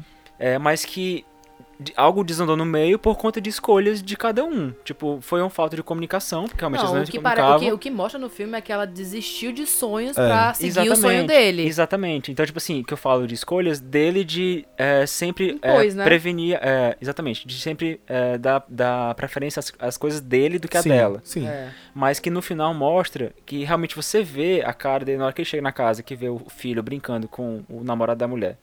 Que, tipo, ele se dá muito melhor mais com o cara do que com, com o próprio pai. Uhum. Você vê, assim, a cara dele não fala nada. Não precisa falar nada. Mas ele vê, já, tipo assim... Cara, o que foi que eu fiz? É, o que, o que é que eu perdi, né? Exatamente. É. Aí ele pega e fala... Ah, então, eu resolvi pegar um trabalho aqui em L A e tal. Aí você fica... Porra, cara, tu devia ter feito isso no começo é. do filme, sabe? Tipo, porra... Não é antes do divórcio, o arrependimento né? era pra ter vindo antes, não agora, sabe? Mas, mas é... é isso que é legal. É isso que eu, quando eu falo da, da transformação do, do relacionamento... Porque... Aí existe o carinho ali no final, é, né? Tipo, e, no... Ele, e ele lê a carta, ele... E, e assim, tu teve a, te, a interpretação de que ele se arrependeu, né? Eu não tive essa interpretação de que ele se arrependeu. Eu, eu, tive. Eu, eu tive a interpretação de que ele ressignificou. Eu acho... Eu, eu, eu senti que eles... É, eu, eu, pelo, pra minha interpretação, é que ele, acima de tudo, ele tava sentindo... É, muita dor de estar tá perdendo ela, não ela como esposa, mas ela como pessoa, ela como a mulher do lado dele, a companheira com quem ele conseguia conversar e ah, tal. Aquela figura, né? Não necessariamente Sim. sendo... Apoio, mas eles não apoio, conversavam, né? Não, né? Não, não necessariamente sendo uma esposa, né? Tipo assim, mais como uma amiga, de certa forma, assim. Que no, no, no final das coisas, como a Larissa falou, não, eles não eram de, de fato, né? Porque eles nem se conversavam, ele mal escutava ela, Sim. ele achava que ele conseguia controlar a situação toda e pra ele tava tudo bem. E no final, ele deu essa res, ressignificação. E, tanto é que... A acaba muito acaba, singelo, né? Acaba ele calado lendo as palavras dela. O que ele deveria ter feito desde o começo. Exatamente. Ter se calado e ter, e ter visto mais ela. Mas eu acho que... Eu, eu já interpretei dele, tipo assim... Não é que ele tava de... Caramba, eu perdi essa família, eu perdi não sei o quê. Não, é tipo assim... É, eu, ach, eu achei aquela... A, a, a, a interpretação dele deixava entender que é tipo assim... Meio que agora ele encontrou uma outra esperança. Ele, ele viu o relacionamento dele se transformar de... marido e mulher pra um relacionamento de uma amizade que ela tava a fim de manter, ele tava a fim de manter, e que no final das contas, quando os casamentos acabam e tem um filho ali, o mais saudável é isso, é que você tente, tente ter pelo, amenizar é, a transição, tente ter pelo né? menos uma relação de amizade. Eu, eu já, só, só uma última coisa rapidinho, eu, eu só, mais do que do medo de perder a, a mulher, eu pra mim, eu, eu peguei mais o lado dele de medo de perder o filho. Sim, de perder o contato sim, do filho, filho. Porque... E mudar a vida toda, né? Não, porque a cena quando a mulher vai visitar eles lá, é, pesa muito isso. Porque, tipo, ele fica muito desesperado. Porque ele, ele quer passar a imagem de que ele é um pai bom. Porque ele, ele era um pai corta, bom. Ele quase morre. Exatamente. Mas, assim, é, o final, pra mim, foi tão simples e lindo ao mesmo tempo. Tipo, na hora que ele tá indo embora e que ela não, não ela para ele e ela amarra o cadastro dele. Achei muito bonita aquela cena. Eu achei linda. Tipo assim, é tipo assim, ó... É, Não, não estamos mais ainda. juntos, mas ainda está é. cuidando um do outro, é, a gente sabe? ainda pode, a gente ainda é pode porque... se pertencer. É, Exatamente. É, mas eles vão... Pertencer à história um do outro, né? Mas é, vai ser pra sempre, né? É, Quando você tem um filho, isso, é pra sempre. Isso. Não importa, tipo... É meio que a mensagem, tipo assim... você tem um casamento, se você, quando você tem um casamento, uma família e tal, esse casamento não acaba, né? Mesmo é. tendo o divórcio, você transforma esse casamento em outra é coisa. É um tipo de relação. É um outro tipo de relação. É, eu tive, eu lembrei muito de Jojo Rabbit nessa parte do, do, do, do, do sapato. Do sapatinho. Até porque eu assisti Jojo primeiro, então por isso que eu lembrei. Eu assisti e depois, a... quando eu assisti eu lembrei também disso. Pois é, aí eu, aí eu, eu preciso... É, eu precisei assistir esse filme duas vezes, na verdade. Porque assisti a primeira vez, eu disse, Jesus, eu perdi duas horas da minha vida, que não. é isso? Juro. Não, eu, eu tô dizendo, gente, eu vou ser sincerona aqui, ó. Detestei da primeira vez. Nossa, Adam Driver, na hora que ele ria, eu disse, nossa, como ele é bonito, nossa, como ele é horrível. Não, eu, eu fiquei... Aí eu olhava assim, é tanto que teve uma piada que um amigo meu falou, disse, ah, tu vai assistir o filme do... do Kylo Ren com a Viúva Negra. E eu... Meu Deus, nossa, é mesmo. Senhora. Foi nesse nível. Aí eu fui assistir já com toda a preguiça do mundo, aí assisti, fiquei... Tá, e aí? E aí a gente foi na conversa, vamos fazer o podcast, eu, gente, eu vou assistir de novo. Vocês vão fazer assistir pra... essa merda de novo? Eu, assim, realmente o filme não é bom. E eu assisti e eu perdi, tipo, essa carga de que, filme é, que o filme é horrível, entendeu? Uhum. Eu acho que vem muito também da carga que você tem de história para se identificar com, Sim, certas, com né, certas, certas obras. No caso, eu não tenho a menor identificação assim, direta com relações assim. Ai, então, para quem tem, para quem tem, assim, com relações que eu digo assim, de, de, de separação, de relacionamento que acaba legal e acaba virando uma bola de neve horrível, depois você tem que se, se ressignificar e tal. Pra mim ficou mais complicado identificar na minha história, entendeu? Sim. Mas eu entendo como ele chegou à indicação de quantas e quantas pessoas já passaram por essa história e olharam, quantas pessoas chegaram pra mim casadas e falaram assim, Uélida, isso aí é um casamento, é desse jeito, é desse jeito que a gente discute, é desse jeito que é. a gente briga, quando ele fala, ele fala daquele mesmo jeito, e é esse caralho. Pra uma... é, não, é, não é pra mim, eu digo isso pra todo mundo, gente, assim, não, é, não é pra mim, mas é pra um mundo inteiro de quem é. vive essas relações, entendeu? Eu tanto tem um peso muito maior. Eu tanto vim Sim. de um, entre várias aspas, um lá quebrado, né, que tipo, eu vejo muito ele tentando se encaixar na família da, da ex-mulher dele, que no começo, tudo e certo, por ele já tem um... depois, por ele... cagado, né? Essa família... Ele já, ele já, já, já ressignifica dentro da família dela como família dele, por ele já não ter um lar, Isso, é. né? Exato. Não ser criado um lar. Isso eu me identifico, na minha história eu vi isso acontecer, é, né? E, e a parada da mãe dela também, de tratar ele como filho, filho quem, não, quem, quem nunca, né? Tipo assim, vários, vários relacionamentos você vê isso aí, o relacionamento acaba e a família da, da pessoa não deixa a outra ir porque... Esquecer, né? É, porque gosta muito, tipo, minha filha, essa filha da égua, me deve é, sofrer. Tipo, quantas e quantas famílias a gente não vê isso? Pois é, Sim. vamos... vamos agora falando e em é saúde... Porque, e é porque a gente não gostou tanto do filme, é, é. porque eu não go... a gente... Eu achou... gostei. Eu gostei pra caralho. É. Pois é, não, da segunda vez eu, eu desgostei. Falando muito. Em saúde, vamos agora pra um tópico maravilhoso, saúde mental. Agora é o Coronga. Eita! Eita! Caramba. Uhul! Aquela empolgadíssima. Temos aqui... Vai sair mesmo. Vai sair. Temos aqui Joker, nossa senhora. É, Esse é, filme é, é maravilhoso. Escutem aqui as folhas de anotação, pera. É, é, pega o pergaminho, né? temos, aqui, temos aqui Coringa. Coringa, já senta aí que lá vem a história que... A gente prometeu um programa só dele, vai mas não vai rolar, hora, gente. Vai ser, vai ser uma hora aqui. agora, vai ser uma hora, uma hora agora, só do é. Coringa. A gente acha que a gente vai bater o recorde de duração de episódio, não tem problema. Mas tá indo bem, tá, é. tá indo... Enfim, a gente tem um Coringa que sai em outubro, tem a indicação de melhor filme, né? Tá na indicação de melhor filme, de melhor ator, com o Joaquin Phoenix, diretor, né? Com o Todd Phillips. É. Né? Tem trilha sonora, fotografia, design de produção, figurino, maquiagem, cabelo... Enfim. Eu discordo dessas três indicações, mas tudo é, bem. A gente tem aí, pra quem não assistiu o, o Coringa, né? A gente tem aí a, um filme de... Um ótimo filme de Jornada do Vilão, né? Muito bom. É, a gente tem aí um, um filme totalmente personagem, um filme bem fora da curva no quesito super-heróis. Exatamente. Né? Ele, eu confesso que foi um filme que, quando eu acabei de assistir, eu olhei e falei... Assim como o, o, o Era Uma Vez em Hollywood, eu já olhei e falei, cara, temos... Eu também. Temos é, um... Vai no Oscar, vai no é, Oscar. É, assim, as, quando eu assisti o Era Uma Vez em Hollywood, eu achei do melhor ator o Brad Pitt, né? Quando eu, quando eu assisti o Joker, pra mim, ele desbancou, né? Eu olhei, caramba, a gente tem... E, e Hollywood gosta desse negócio de ator que emagrece, de ator que... A gente também gosta. De ator... A gente adora um ator que sofre. Que enlouquece, de ator que enlouquece, que prega peça na galera. Não, e Hollywood vamos falar gosta dessas coisas. É... É muito bom. Tipo assim, eu não sou D C, é, D C Girl, eu não li os negócios, bababá, então, tipo, a minha opinião é de espectadora. Ah, mas esse filme, esse filme podia... Mas esse ser, filme, é, ele é o... sensacional, ele atinge todo mundo. Tipo Sim. assim, eu escutava no cinema algumas pessoas ficando irritadas com algumas coisas ali acolá, que povo chato do caralho, mas eu gostei. Eu acho que retrata uma, um, o assunto principal desse filme não é o Joker, é doença mental e sociedade. Que isso sim é o, é o que mais me choca no filme inteiro.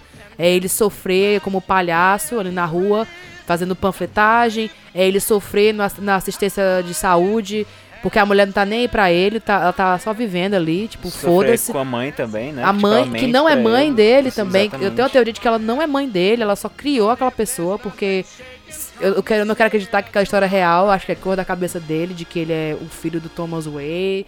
Então, tipo assim... Minhas observações à parte, eu acho sensacional esse filme. Eu adoro a atuação do Joaquim, Joaquim, Joaquim Phoenix. Eu acho, assim, eu passei o filme inteiro incomodada com tudo. Sim, incomodada com o riso, com, com a agressão, com a magreza dele, com a dificuldade. Ai, tudo aquilo me dava assim, tipo, ai que nervoso, meu Deus. Consegui nem me mexer na cadeira. Só voltando ao que você falou, né, que ah, esse filme não é sobre o Coringa, é sobre saúde mental.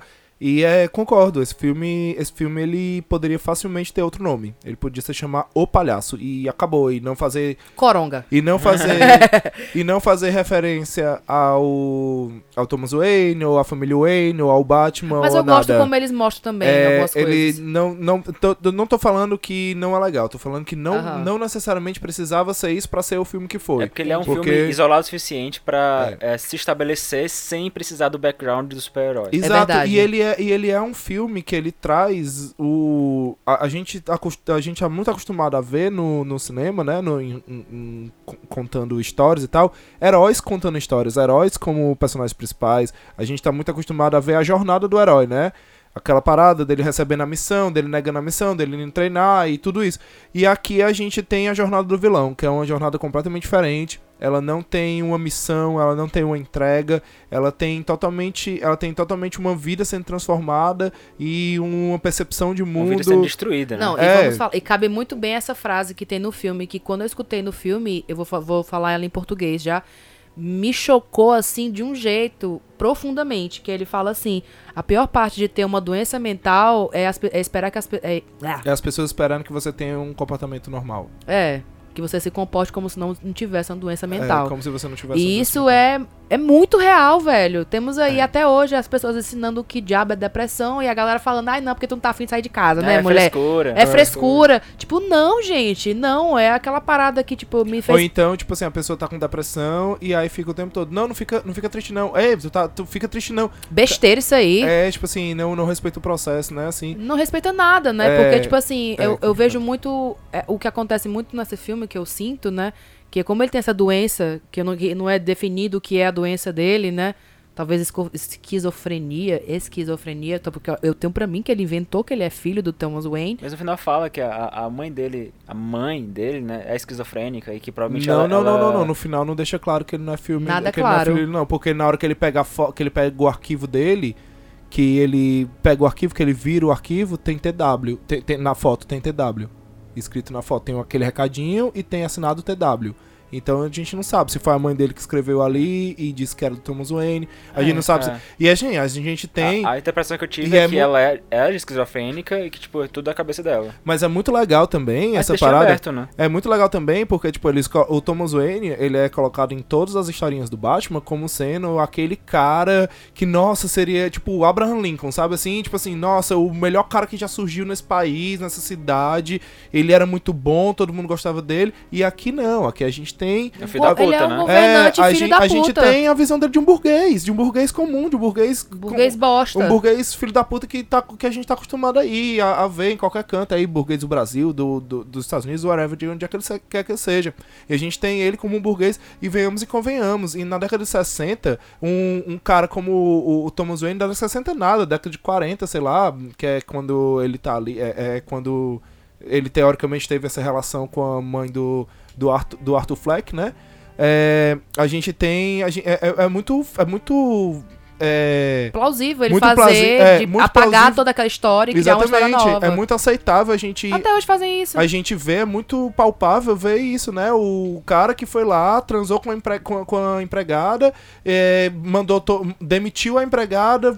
Deu é, uma casa pra ela dá dinheiro, e foda-se. Dá dinheiro pra ela sempre e nega até hoje que teve relação com ela. E o filho chega na porta e ele diz, meu amigo, vão acreditar em mim, né? Tá caçando do banheiro que ele leva um soco lasque, dele, é, tipo assim... Vá se lascar, sabe? Tipo assim, quando, quantos e quantos caso não, não se é, existe é, por aí, é né? believable, né? Você, é, você acredita de é, que então, ele pode assim, ser filho, mas eu quero acreditar que não. Assim, é, eu, é, agora eu, Matheus, como fã é, e pensando no universo do, dos quadrinhos como o Batman, eu odiaria que o Coringa fosse irmão do Batman. Isso pra mim é, é bem é piegas. É o fim da picada. É o fim é, da picada, na verdade. Mas enfim, isso aí a gente deixa pra uma outra discussão. É, a gente tem aqui também, né, a participação do Danilo também, é, pequena, mas bem, bem legal. Muito legal, não, pequena nada. Icônica, né? É, muito icônica. Importante. Não, pequena que eu digo de tempo de tela. É, sim, de, sim. São, são tempos mas de é... telas pequenos, mas são... Mas é suficiente. É o suficiente, né? É o suficiente pra ser marcante. Eu acho esse filme, assim, eu, eu não eu sei deixar, eu faço três horas falando, porque eu fiquei muito tempo pensando nele, sabe? O Todd Phillips, né, pra quem não sabe, ele é diretor do Se Beber Não Case e tal, então ele vem de uma onda de direções de...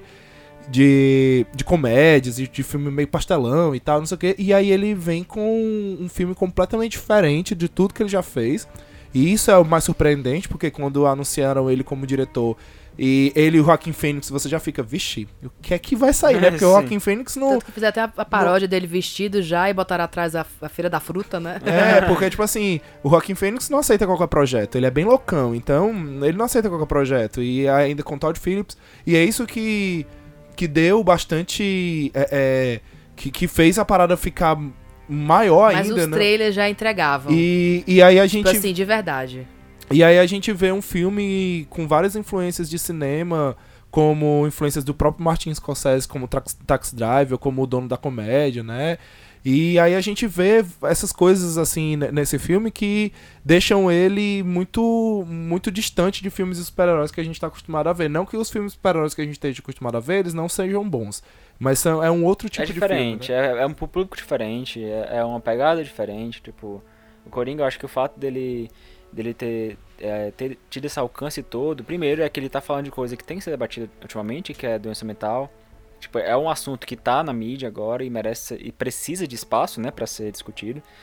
E, e também pela a, a atuação do cara, pelas escolhas, pelo, pelo a, a aproximação do filme com a realidade, sabe? Tipo, é uma coisa muito palpável. Demais. Não, não é uma coisa que seria difícil de acontecer, não, não. Tipo, é assim que nasce seria... o Coronga. Exatamente.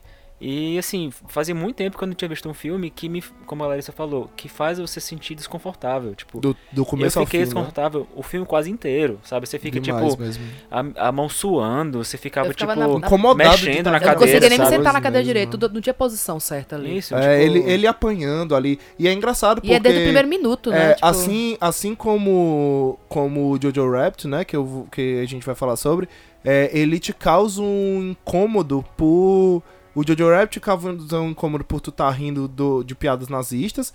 E o, e o Coringa te causa um incômodo de tu se identificar com um vilão, que tu sabe que é um cara que é um cara que louco, é psicopata, tipo, ele vai matar assim, a sua é. cidade inteira daqui a pouco. Mas aí, é... Então, então ele é, é, é uma parada que isso causa muito incômodo. Mas, e uma parada assim que eu achei muito legal também do, do filme, do, desse filme, assim, também ressaltando mais uma vez a parada de ser do Todd Phillips, que eu não esperava por isso, é um filme que ele não se encerra ali. Ele acaba e parece que ele, ab- ele abre uma porta, que é a porta da discussão. Exatamente. Que é muito parecido com os filmes do Nolan, né? Do Christopher Nolan, tipo... É, ele, a, a, além da discussão social, de, da violência, de, do que é, de como é que se constrói os coringas, né? Mas além disso, tem também uma discussão bem básica de narrativa, que é... foi tudo na cabeça dele ou não, né? Porque, é. tipo, a gente vê no, no... A última risada do filme é a única risada... É a única risada de fato dele, é a única risada sincera do Coringa. E isso o diretor fala isso em várias, em várias coletivas, ele já falou isso. Que é a única risada quando, ele, quando a médica pergunta, ah, mas...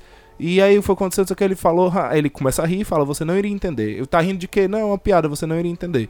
E, e é isso, e depois passa ele meio... meio com... E ele fala aquela frase clássica, né? All I have are negative thoughts. É, e aí você vê, tipo assim, e você vê é, uma cena dele sendo levado nos braços ali e tal, que pra mim na, ali é tudo na cabeça dele. Pra mim é realmente tudo da cabeça dele. Todo, eu já discordo. Toda aquela história que ele contou devem ter algumas paradas de verdade. E o que faz uma ligação também com o Cavaleiro das Trevas. Porque o Coringa do, do Cavaleiro das Trevas, toda vida que ele ia contar como foi que ele conseguiu a cicatriz, ele contava uma história diferente. E é o que a gente tem nos quadrinhos. A gente tem várias origens do próprio Coringa. E é isso que eu também gostei muito disso. É, fez essa ligação bem sutil com o quadrinho. Que é, você não sabe a história do Coringa, eu não sei, ninguém sabe, e ele tá tentando te contar uma história que... Será que é verdade? Tu por, vai acreditar no Coringa? Por falar nisso, em falar em história, eu não anotei o nome da atriz aqui, mas ela faz o Atlanta, que é aquela relação que ele teve com aquela mulher. É, que, que é a toda vizinha na cabeça dele, dele, que é toda, que é toda a cabeça, cabeça dele, dele, que é a cara dela, você, você não entende porque ela tá tão assustada com ele no apartamento, até você perceber que ele criou tudo aquilo, entendeu? Eu discordo que ele tenha criado o final, porque ele meio que já meio que criou uma revolução na hora que um palhaço mata aqueles dois burguês, entendeu? Que vão zoar com ele, que vamos combinar. Eu achei foi pouco. Achei foi mas pouco. Ele, mas não foi meio que uma revolução que ele criou, não porque foi. a galera não foi tava defesa. A galera não tava de máscara de palhaço por conta dele. A galera estava de máscara de palhaço por conta da, do discurso do Thomas Wayne. Foi outra coisa. Exato. Foi, que, foi o Thomas Wayne que encaixou é, ali, né? Ah, mas ele inflamou ali, o é. negócio, entendeu? Mas aí é que eu acho. Eu acho que tudo isso é coisa dele. É, é, é história contada por ele. É história contada dele. Ele tá contando... O filme inteiro é ele contando aquilo pra, pra doutora, pra, pra, pra psiquiatra dele. E no final ele começa a rir porque era uma grande mentira. E aí ele ri de fato. E aí ela vai perguntar o que é. E ele não vai dizer, não, tava mentindo, eu inventei uma história. Ela, ele, ele encurta e fala, você não vai entender. Eu porque acho... só quem entende o que tá acontecendo aqui sou eu. Eu acho que isso, isso que é o diferencial do filme, porque tipo, tem várias teorias falando que realmente que parece que tudo é da cabeça dele, porque tem o, o relógio, né, que é sempre na mesma hora. Tem vários, vários, takes, vários takes do filme, tá sempre na mesma hora. Então, tipo assim, era, é tudo a cabeça dele. Pelo menos a, a teoria, né? Mas, assim, pra mim, sendo da cabeça dele ou não, eu acho que talvez esse seja o intuito do filme. Pra falar que, tipo, Sim. se for da cabeça dele ou não, é algo que aconteceria de qualquer forma. É algo palpável, é algo... É, os pensamentos é algo negativos é algo estão real. Ali, né? É algo tão real. Começa a não ficar palpável quando, quando depois que, bate, que ele bate a viatura e a galera leva ele nos braços. Ali Isso. é a parte que fica menos palpável. Porque, tipo assim, quem é ele pra galera levar ele nos braços e fazer isso e tal? O cara assim. que matou o Murray Franklin na televisão. Mas a galera ia levar ele nos braços. O Murray Franklin era um cara famoso, que todo, muita gente gostava dele. Era muito mais fácil levar uma facada no meio da rua. Mas ele meio que se... Ele se, ele se dá o nome depois... Da, tipo assim, ficou conhecido... Como o palhaço, a identidade do palhaço. E ele não fala no, naquele momento que foi ele que matou aqueles, aqueles caras. É o que ele conta. Eu quero acreditar que ele fez o caos na T V aberta. É que, nem, é que nem no Cavaleiro das Trevas mesmo. E é legal porque ele usa referências do Cavaleiro das Trevas na a, a linguinha. Ele, ele dá umas linguadas assim e tal. E é legal. Ele, ele usa um pouquinho do Jack Nicholson também. Do como o Jack Nicholson se, se porta e tal. E eu achei isso muito legal do Coringa. Porque ele trouxe exatamente isso. Várias facetas de um, de um, de um só personagem. E você acredita em qual? Fica a seu, seu critério. Assim como a história de, de como, se ele é filho ou não do Thomas Wayne, se a mãe dele tá falando a verdade ou não, se a mãe dele era louca mesmo ou não, se ele se é, é louco ou não, se é. é a mãe dele, se ele, se ele de fato não tá no, no manicômio e tá inventando tudo aquilo, se ele tinha ou não a relação com aquela mulher que no final a gente descobriu que ele não tinha, sabe? Várias, o, o filme ele é todo cheio de si, de, de é, não é, é, não é. Então, é, é o esquizofrênico. Esse é mais, né? pano, é, é mais pano pra manga pra... É nutrir a discussão. Exatamente. É, isso acho que é, é tudo proposital. Exatamente isso. É tudo proposital que, e pra mim, é uma grande surpresa que eu não esperava isso do Todd Phillips. De jeito nenhum. Eu não esperava isso dele. Não, você pensar, eu não esperava muito de um filme do Coringa. Assim, eu, é um dos vilões mais legais que eu acho, mas eu não esperava muito de um filme de um anti-herói. Eu não tava, tipo assim, ah, vai ser muito bom. eu me surpreendi. Eu saí, eu tava... Eu não consegui, na, da hora que começou o filme, eu já não conseguia mais sentar na cadeira. Tinha horas que eu não conseguia respirar. Sim. Tem aquela cena que ele vai apertar o tênis, Sim. que você vê o corpo o... dele, aquela dificuldade que ele não e tem força. O som do couro, sabe? Se é, aquilo assim, era tipo da... eu tentando sentar na cadeira e não conseguindo, uhum. sabe? Eu tava escutando vocês falarem e ao mesmo tempo eu lembrei de como eu saí do filme e como eu fiquei duas horas conversando sobre ele. Me dei conta que ele é, é um filme que não se prende à tela. E ele não se prende ao que realmente foi escrito no roteiro, entendeu? Uhum. Ele, ele faz com que você pense, ele faz com que a sociedade, do mesmo jeito que estava bagunçada lá dentro do filme, está bagunçada aqui fora também, é, tem vários pontos de vista e tem várias formas de você intra- interpretar o que foi, foi visto, né? E é, isso mesmo, assim, de mexer com, com a, o desconforto, com o rir nervoso, do entender o próximo e achar que você está errado de, de, de sentir empatia por aquele louco maníaco. Tudo isso num, num filme só. E, e eu acho que isso foi o, o primor do, do, da obra inteira. Apesar é. de eu ter algumas ressalvas com o Todd Phillips. Mas o filme em si, para mim, é... É, é esplêndido, assim, eu, eu fiquei semanas e semanas e ainda hoje eu sento e falo, e falo com a mesma empolgação. É mesmo depois de várias vezes, hoje isso é um filme que todo mundo, sabe aquela coisa de que ficou um hype tão grande, todo mundo gostou tanto, que agora é legal você desgostar, uhum. e eu acho isso triste, não, tão pequeno. Não somos ser... as pessoas. Sempre tem, sempre não, tem. Mas tem, tem tipo uma campanhazinha assim, não é campanha, mas né, um movimentozinho. De, ah, não, é muito legal, vocês estão endeusando muito esse filme. Cara, o filme é foda, entendeu? E tipo, não vai ser a sua birrinha de algo que tá muito em, em alta, que vai desmerecer, entendeu? Mas... é verdade. É, o povo não sabe o que quer. Se a gente, se a gente fala mal do filme que é bom, aí todo mundo começa a tacar o pau. Porra, mas o filme é ótimo. Aí se a gente, todo mundo gosta do filme que é bom, não, mas também vocês exageram. Meu chapa, é um filme, é um filme. Vai ter gente que vai gostar, vai ter gente que não vai gostar. Sim, é normal mesmo. Eu, eu, sinceramente, eu tenho alguns problemas com o Todd Phillips. Esse Oscar é do, do Joaquin Phoenix, pelo, sinceramente... No meu coraçãozinho, eu queria que fosse do Léo, queria, mas... mas o Léo já teve, já teve, o Léo já teve, já teve o dele, cara. O Joaquin Phoenix não teve nenhum. É a hora dele. Sim, não, ele foi impecável. E, tipo, nossa, pegue, vou bater palmas, feliz da vida dia oito. O negócio, pra mim, é, é muito mais de, de como as pessoas, é, é, desse próprio desconforto, elas tentam invalidar, sabe, exato, a, a obra. E enquanto... Falando, Matheus, de que, ah, porque tem várias versões do Coringa e tal, poderia ser outro filme, com outro nome e não necessariamente Coringa, eu, eu concordo em partes. Para mim, o filme ele tem muito mais peso pelo que eu sei do Coringa. Sim, né? Sim, claro, claro. Então, independente de aparecer o, o, o Bruce Wayne lá, que eu achei desnecessário. Total. Mas... É. Totalmente desnecessário. Poderia ter, ter tido toda a relação com Thomas, massa, mostrar ele como escroto que ele é, como em algumas histórias ele pode ser ou não, uhum. Mas como eu consegui relacionar com vários quadrinhos que eu vi, pra mim é gritante o, a obra do Azzarello, e isso me marcou muito, porque pra mim é um dos meus preferidos, uhum. E você ter toda essa carga do que é o personagem do Coringa, todas as histórias, todos os olhares sobre as histórias do Coringa, De, a partir daí, tudo aplicado nesse filme, assim, pra mim teve um peso diferente, sabe? É, é pois é, eu, eu concordo com você nessa questão do, do, de aparecer o Bruce também, porque é, a relação do, do Coringa com o Batman sempre foi uma relação de do Coringa provar o ponto dele, do Coringa provar que o Batman é tão mal, que o Batman é igual a ele, tão mal quanto ele, é, que se, ele pode, sendo que, que a diferença é que a diferença do, do Batman pro Coringa é que o, o Coringa teve um dia ruim e o Batman não teve. É tipo isso. A diferença dele é um dia ruim. Tanto é que a Piada Mortal, a gente vê o Batman quase se transformando num Coringa, né? Exato. E a gente, a gente vê isso acontecendo bem assim. Então, essa relação dele ficou muito...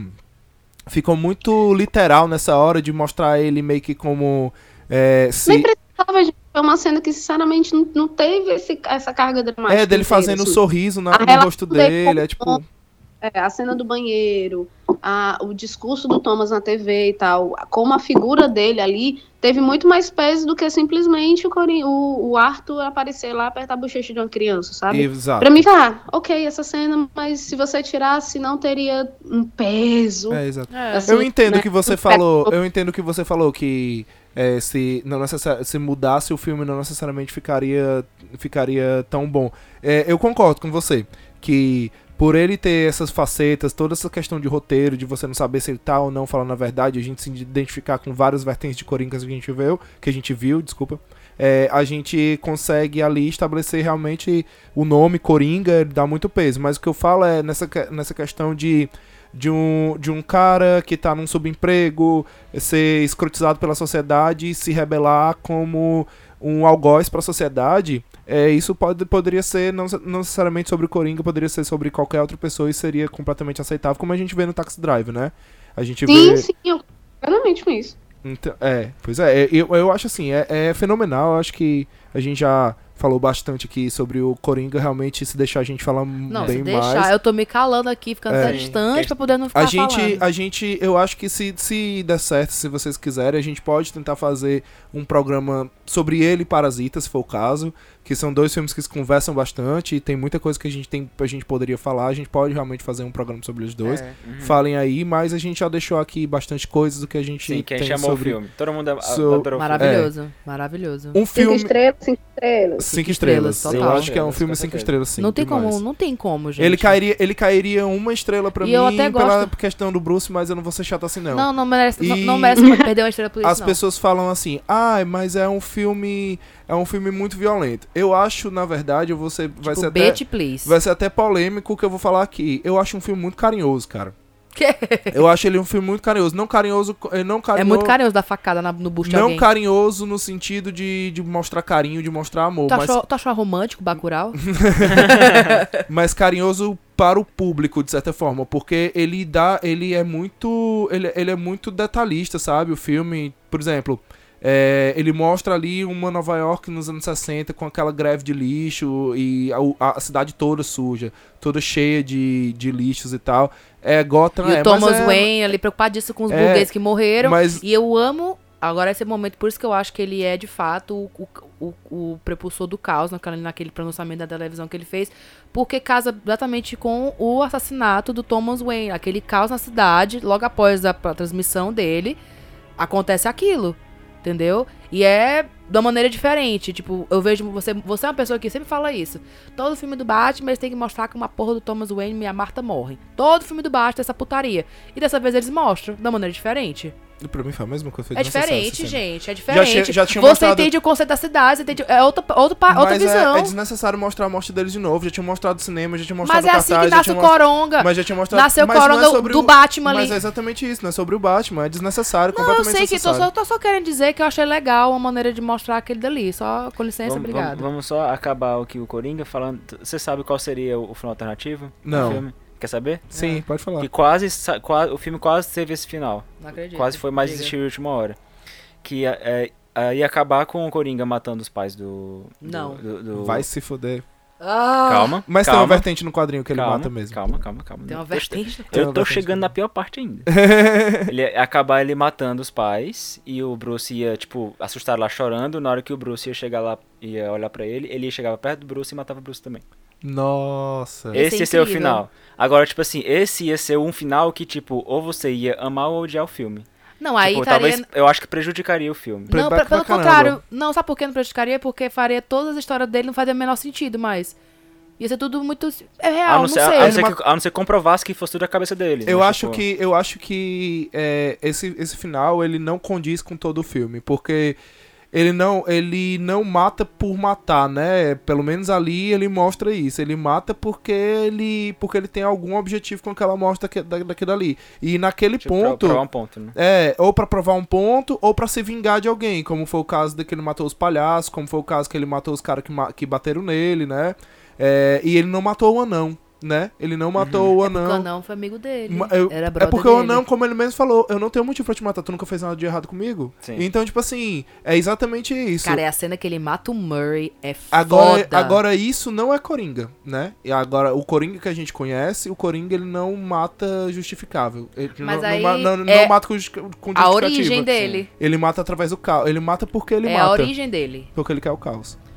Né? É Mas complicado. É, Coringa, incrível, maravilhoso, foda pra caralho. Falando em caos, né? A gente tem o próximo filme aqui da... Que é Carros. A gente tem o próximo filme aqui com, um, com o personagem principal dele bem caótico. É Ford versus Ferrari. Saiu em novembro. Ele foi indicado a melhor, fi- melhor filme, né? Mixagem, Mixagem edição, edição de, de som, som e montagem. E montagem. Okay, é um é. filme do James Mangold. Né? É, a gente tem o Christian Bale e o Ken Myers, o Matt Damon, enfim, a gente tem várias, vários atores ali legais. Eu, eu acho esse filme é o mais morno de todos. Sim, Não, esse é o mais... Ele é o mais morno de todos, gente, porém... É uma propaganda. Porém, eu achei interessante o jeito que eles contaram a história. Eu achei uma cinebiografia legal, por quê? Eles contaram a história de um cara, o, o personagem principal claramente é o Christian Bale, né, caótico, é. como ele, e eles contaram a história de um cara na perspectiva de outras pessoas, é como se tivessem os amigos dele ali contando a história daquele cara, uhum. porque em nenhum momento foi aquele negócio normal de começar pela ótica do cara e não sei o que, foi, começou pela, pela ótica do Shelby, né, uhum. e aí a gente viu a ótica da, da, um pouco, viu um pouco, muito pouco a ótica da mulher dele, viu um pouco a ótica do dono da Ford ali, e tipo assim, mas o personagem principal era, era de certa forma... Kyles, é, Ken Myers, é isso? É o Ken Myers, né? Uhum. É. É, eu falei Ken Myers como... Como, botou, como todo mundo fosse ah, o, o, os atores, mas na verdade só o Christian Bale e o Matt Damon que são os principais, assim. Que a gente mas eu acho que, é tipo assim, eu gostei do filme, é um filme, é um filme bom. É, eu, não, eu não gosto muito de filme de, sobre corrida, mas a, apesar de que eu gostei da cena de, da, de corrida do filme. Sabe por que você gostou? Porque te lembra Top Gear. Hum. Na hora que eu assisti, que... na hora que eu assisti, eu falei, meu amor, você lembra o videogame, me ajuda, qual é o nome daquele videogame, do Nintendo, qual é o nome... Eu só conseguia ver um videogame ali, juro. Porque eu achei que realmente... conseguiu passar adrenalina em algumas das cenas e tal. É, o final foi sacanagem, fizeram com o cara também, né? Foi, foi, foi foda. É, mas, assim, como tu falou, do, do, dos filmes, pra mim, esse foi, foi o mais morno. Eu tenho um outro que achei, a, talvez tá, tá no mesmo nível, que daqui a pouco eu chego nele. Mas é um filme bom. É um filme bom, é um filme... É uma biografia, praticamente, né? Que fala sobre coisas que já aconteceu. É, a minha percepção, gostei. Vou dizer o seguinte...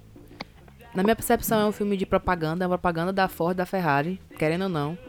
E dois, é pra mostrar quanto a publicidade é uma bosta. Porque o cara era fudido, o cara quebrou o próprio recorde e, e chegou junto com a galera e passou, não só tá nem no pódio. Tipo, é só, passe... é só porque ele não seria o garoto propaganda perfeito. É, mas a gente... E isso é, a gente é, é, tem... é, é, não, mas eu tô falando minha opinião, certo? É, minha, é uma propaganda... Eu não gostei muito do filme, tipo, eu gostei porque ele realmente lhe prende e tal, mas eu, pra mim, totalmente descartável, tá? É, mas aqui, eu, né, eu, não tô, eu não tô discordando de você não, o que eu tô falando é que a gente tem isso, claro, aí, na, não, não precisa de um filme pra mostrar isso aí. Lógico, não, não, eu disse que precisava de um filme, eu disse que é feito, é feito pra isso. A gente teve aí o... aconteceu com o Rubinho, né? Aconteceu com o Rubinho e o é, Schumacher, mas aí, né? eu não conheço, eu não tô nesse, eu não, eu não vejo essas coisas, entendeu? Eu nem sabia que existia uma corrida que durava um de vinte e quatro horas. Então, tipo assim, não faço a menor ideia. O cara era um gênio, só porque ele tinha um temperamento difícil, ele não, não pôde ser o garoto propaganda da porra da Ford, sabe? Ah, não, porque vai ser uma foto icônica. Vai tomar no cu, publicitário. Entendeu? Uhum. Pelo amor de Deus. Sim. Não, mas ele, ele ainda assim foi, foi do time ali, resolveu fazer. Eu, eu, eu, eu vou ser bem sincera, como eu não conheço, ele não tem nome conhecido. Tipo assim, pra, pra todas as pessoas aqui, tipo o Carroll Shelby, que é o cara da... da Shelby, que tu ficava falando, é o cara daquela marca Shelby, eu, quem é essa pessoa? Não sei. Então, tipo assim, é, é muito triste, porque foi só agora que ele vai ser realmente famoso. E no final do filme fala que demorou muitos anos pra ele ser reconhecido. É, é, é ele é, deve ser, pra galera que gosta e curte corrida e tal, deve conhecer bastante esse nome. Tanto é que eu confundi ele com o nome do ator, né? Pois é. Eu, então, não, eu realmente não o conhecia antes do filme. Mas, enfim, pra mim é um filme três estrelas ali. Ele tá, ele é legal de assistir num domingo, assim, numa temperatura máxima, assim. Dois ele e é, meio. Sim. Ele é legal, assim, de assistir. Pra quem gosta de corrida, até legal. Ah, porque se você mas, gosta dos atores, assiste, mas, porque os atores são bons. Mas corrida, corrida mesmo. Não corrida, tipo, Velozes e Furiosos, não. Ele não é assim, não. Ele é não, outro, assim, outro é. naipe mesmo. Mais realista, né? É, é, é bem, é bem, bem é, bacana, assim, o cara montando mas... motor, estudo, essas coisas, pra mim, legal. Não perco muito tempo falando sobre ele, não, porque nem tem muito o que falar, não. Sim, já pode. Eu gostei muito. Eu acho que eu vou dar a nota mais alta de vocês aí. Porque Olha. eu daria meio... só pela sensação do, do realismo na, na parte de corrida, assim. Eu já, já tinha escutado a história, porque, né, criança forjada com Fórmula um e... na, desde criança, mas... desde pequenininha. Mas também não era uma história que, nossa senhora, eu vou saber de, de todos os detalhes, não, mas eu sabia dos nomes. E eu acho que ele aí, ele tá naquela... Nessa, na, na categoria de melhor filme, ele tá na cota de filme de carrinho. Hollywood gosta também. De Sim. maior pau.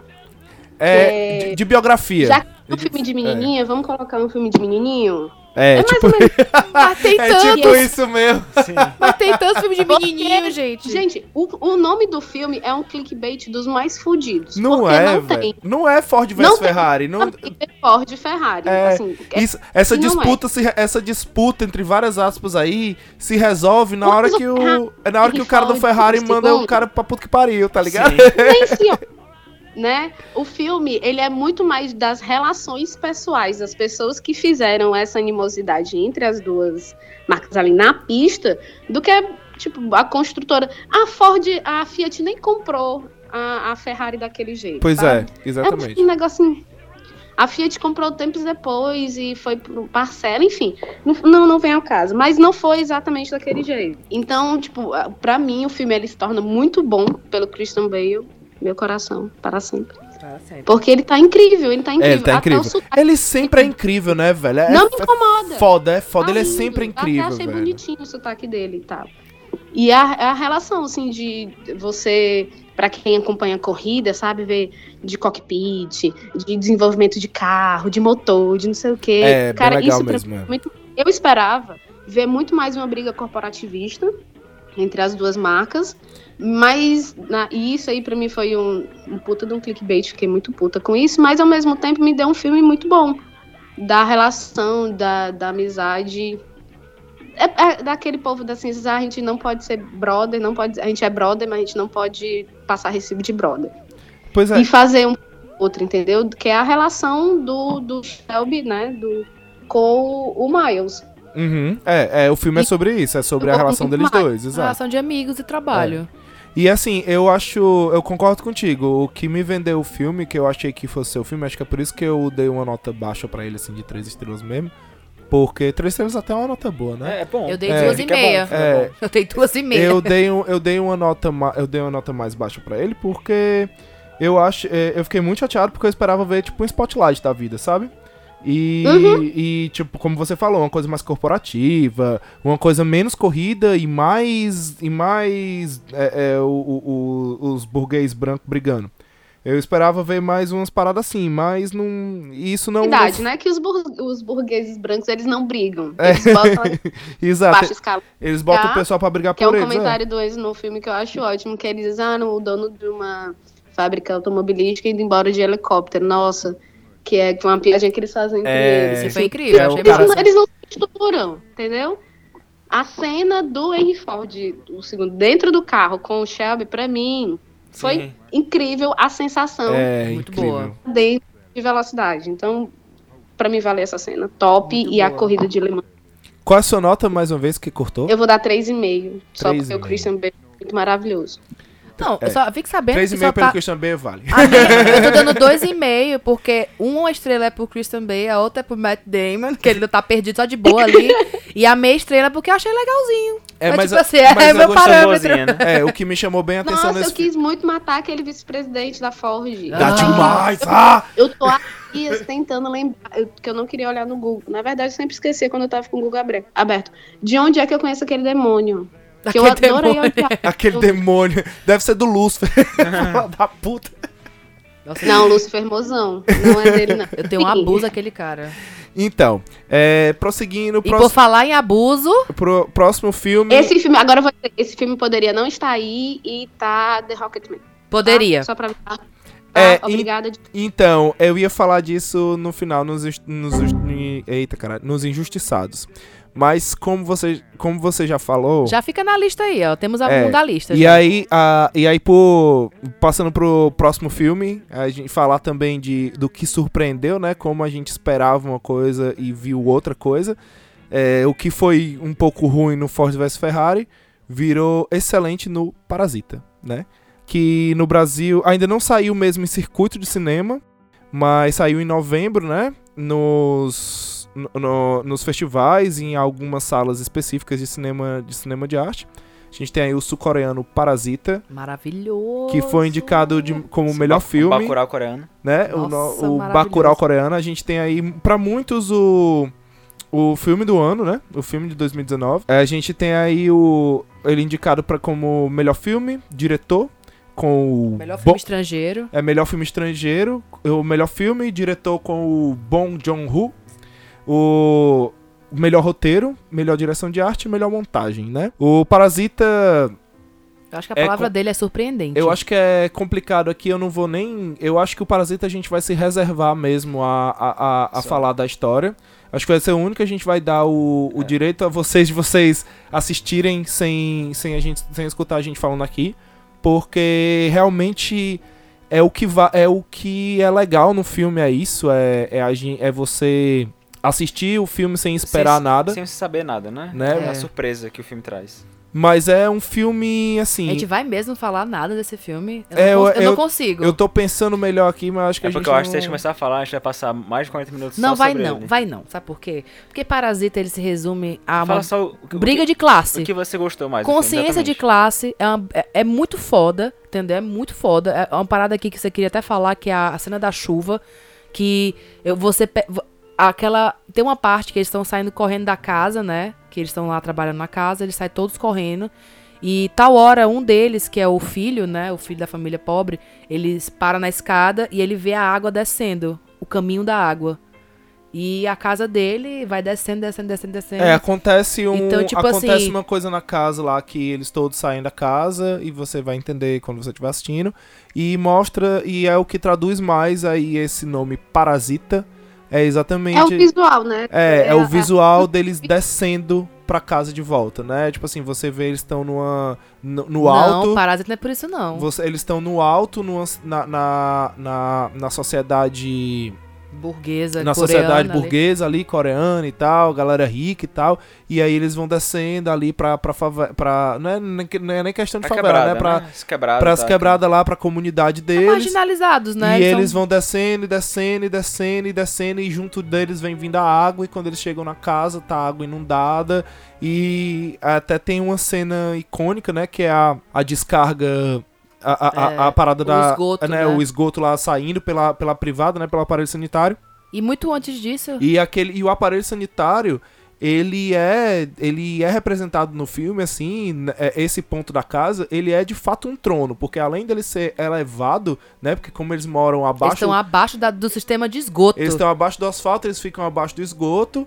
Então, tipo, como é elevado ali, a, a, a, a menina lá que senta, que acaba sentando ali pra fumar o cigarro e tal, é o canto da casa onde ela pode ter, ter silêncio, onde ela tem Wi-Fi. É, a melhor conexão do Wi-Fi. E onde ela consegue fumar o cigarro dela que tá escondido ali. Então, ele é, ele é, ele é cheio desses símbolos, assim como o Bacurau também.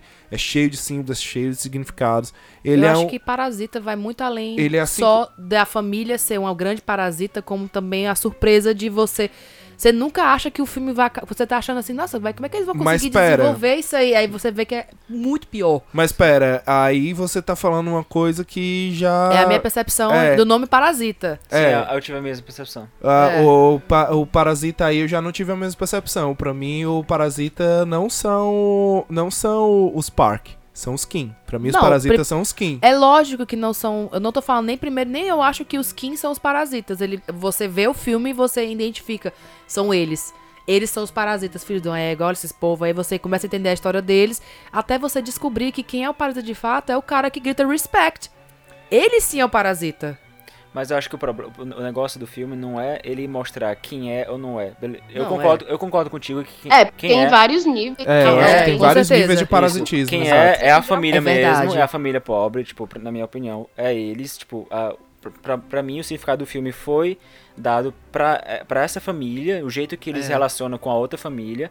Mas o, o, o ponto do filme é mostrar o porquê que isso acontece, tipo, e como acontece, e a que ponto chega a acontecer as coisas, tipo, a que ponto as, as coisas chegam por causa dessa discrepância da, da sociedade, por causa, tipo assim, que ó, eu tô aqui em cima e eu vou sempre estar tá aqui em cima, você tá aqui embaixo, você vai sempre ficar lá embaixo. E você tipo, fica... a, a gente não vai trocar não de lugar. É uma perda de qualquer ponto, assim, né, de... de, de...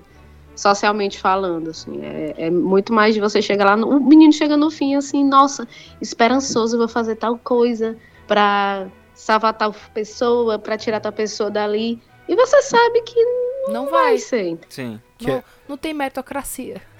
É, mas, mas é exatamente isso que eu acho legal, porque hum? é, é exatamente isso pra mim que é o Parasita. O Parasita, eu falei aqui dos Kim, mas não é as pessoas, os Kim em si. Pra mim, o parasita, eles são todos. Todos eles têm são. uma relação parasitária. É porque a mulher do parque lá, todos ela é uma parasita. É, com alguma coisa. Todos, é. eles, todos eles, a mulher com o marido, não sei o quê. E a, aí vem em dimensão de família. Uma família parasita a outra, enquanto a outra tá parasitando a outra também, que você tá nem ligado? sabia que ela existia. E, não, até tipo assim, por exemplo, a, a, a parada dos parques com, quim, com os quinze, uma hora são os parques, outra hora são os quinze que estão parasitando os próprios parques, sem nem os parques saberem que eles estão parasitando uns aos outros. Muita... E essa... essa Essa ideia da, da... Essa parada da luta de classe, né? Da, da, de colocar as classes e as necessidades e a parada da meritocracia, tudo isso é, a para, é o grande parasita, né? O parasita, na verdade, ele é a porra do sistema. O sistema, é. ele funciona como parasita de, dos indivíduos. Exatamente. Você é o que você é, nascido desse jeito, porque lhe impuseram desse jeito, e foda-se, você não Tanto vai que mudar. Eles só entram lá porque eles fingem ser outras pessoas. É. Porque senão eles não entrariam. Enfim, é que é parceria com o sistema, né? É, é, a gente disse que não ia revelar muita coisa do não, filme, tô já revelando, tá revelando não. bastante coisa. Tô dizendo coisa. que é difícil falar sobre sem falar sobre, entendeu? Sem, é impossível. Um pouco mais o leque das palavras, a gente fica buscando aqui três horas alguma coisa pra não entregar, entendeu? É, é, é tipo assim, pra quem não viu, pra quem não viu o filme ainda... É se você não tiver essa experiência todinha de, de com seus olhos, né? Entender todo, todo o quadro, toda a história, todas as mudanças, assim, de... Até de estilos, assim, do... do filme inteiro, né, da, que vão passando, é, perde muito, então é... É, isso que você falou, isso que você falou é bem legal mesmo, é um filme que, assim como o Bacurau, eu acho até mais que Bacurau, ele é um filme que você não consegue en- encaixar ele em estilo, num estilo específico. Não, não. E eu quero ele, muito é, comentar... ele é bem plural, assim, em estilos, e é muito legal, assim, o quanto... Assim também como no próprio Coringa, né? No próprio Coringa ele faz isso, tal hora você tá super tenso, incomodado, e do nada você ri com aquela parada do anão. Aqui no, no Parasita também, tal hora você tá bem incomodado, tal hora você tá tenso, tal hora você tá rindo, tal hora tá acontecendo uma coisa muito escrota na tela, e o cara grita respect e você kkk começa a rir. Sabe, tipo assim, e Não, é... é, é nervoso no cinema sozinha, assim, a gente tava na sala e eu segurando, de, eu tava tão nervosa que eu dei uma risada e eu, meu Deus. É isso mesmo. O, o, o cinema, é. silêncio, e eu soltei porque eu tava tão aflita que eu não tinha como botar pra fora de outra forma, eu tive que rir. Aquela cena que mostra ali o, o, o bunker e tal, que quando, a, a, a, pra mim é muito terror aquela cena, aquele take da escada, mostrando... Na hora que ela vai abrir aquela porta, que ela é... tá com a cara no chão, a es... você já fica assim, que porra é essa que ela disse que eu não sabia que existia aqui dali até então, entendeu? É, tipo assim, a, o como é, como é colocado, algumas aparições do, de, de alguns personagens que aparecem só metade do rosto, vindo da... Nossa, vi, aquele cara me dá calafrio. Do... Vindo do, do chão, assim, parece muito terror japonês, e tal hora parece uma grande comédia. Tá transitando do, do suspense, da comédia, aí ele passa do suspense pro terror, do terror pro gore, aí ele é, exatamente. dá um assim de comédia, você fica, hã? E aí você volta, sem você sentir aquele baque, sabe, de mudança. Exato, exato. Pra mim é o mais primoroso. Eu acho que o mais legal desse filme é, tipo assim, você vê toda a história é, ba- é contada através da família Kim, né? Os pobres. E o pai falando, você é um filho, você me dá orgulho porque você arrumou um emprego. E depois corta pro cara, vai falar, tipo, aquele cara do bunker vai contar da dificuldade dele de ter um emprego, de ter, de ter casa e tudo mais. E, e pra completar, tipo, a dificuldade que eles têm de manter tudo aquilo. De ter que lavar roupa com sabão diferente, de ter que... De não, de, do, eu, uma coisa que me marcou muito é a hora que... O motivo que leva o cara a fazer o que faz no final, que é ele falar do cheiro dele, do suor Sim. dele. E aquilo me irrita. A cena que a mulher só abre o vidro... Aquilo me dá tanta Sim. raiva. É isso, eu me lembro vai... tantos momentos assim que me veio na minha cabeça de precisar. Não, e vai escalando exatamente é, pra você ter essa sensação e entender o que, que ele faz. Pra você se é. sentir desconfortável. Você, assim como o Coringa, ele vai escalando e vai te mostrando. E você vai achando que vai acabar e não vai acabar, que né? Vai te ele mostrando... acaba de uma maneira totalmente diferente que você espera. É, que vai te mostrando acho. um ponto que tu vai ficando incomodado, incomodado, e tal hora tu. Tu tá do lado do cara que tu julgou o filme inteiro, tá, tá errado. E, e isso, é, isso é, é foda. Enfim, nota pro Parasita pra mim é cinco estrelas. É, cinco. é um cinco. Filme cinco estrelas. É... É, só tem uma coisa pra falar, só pra encerrar o Parasita. Não é nem sobre o filme em si. É só um, algo que o, que o diretor falou quando eles ganharam o um prêmio no, no Globo de Ouro. É, que eu acho que vale super a pena. Assim, não pra gente, porque eu sei que a gente não, não é... É, nós não somos a audiência pra, pela qual ele, pra qual ele falou isso, mas ele falou que é, as pessoas têm que aprender a vencer a barreira da legenda.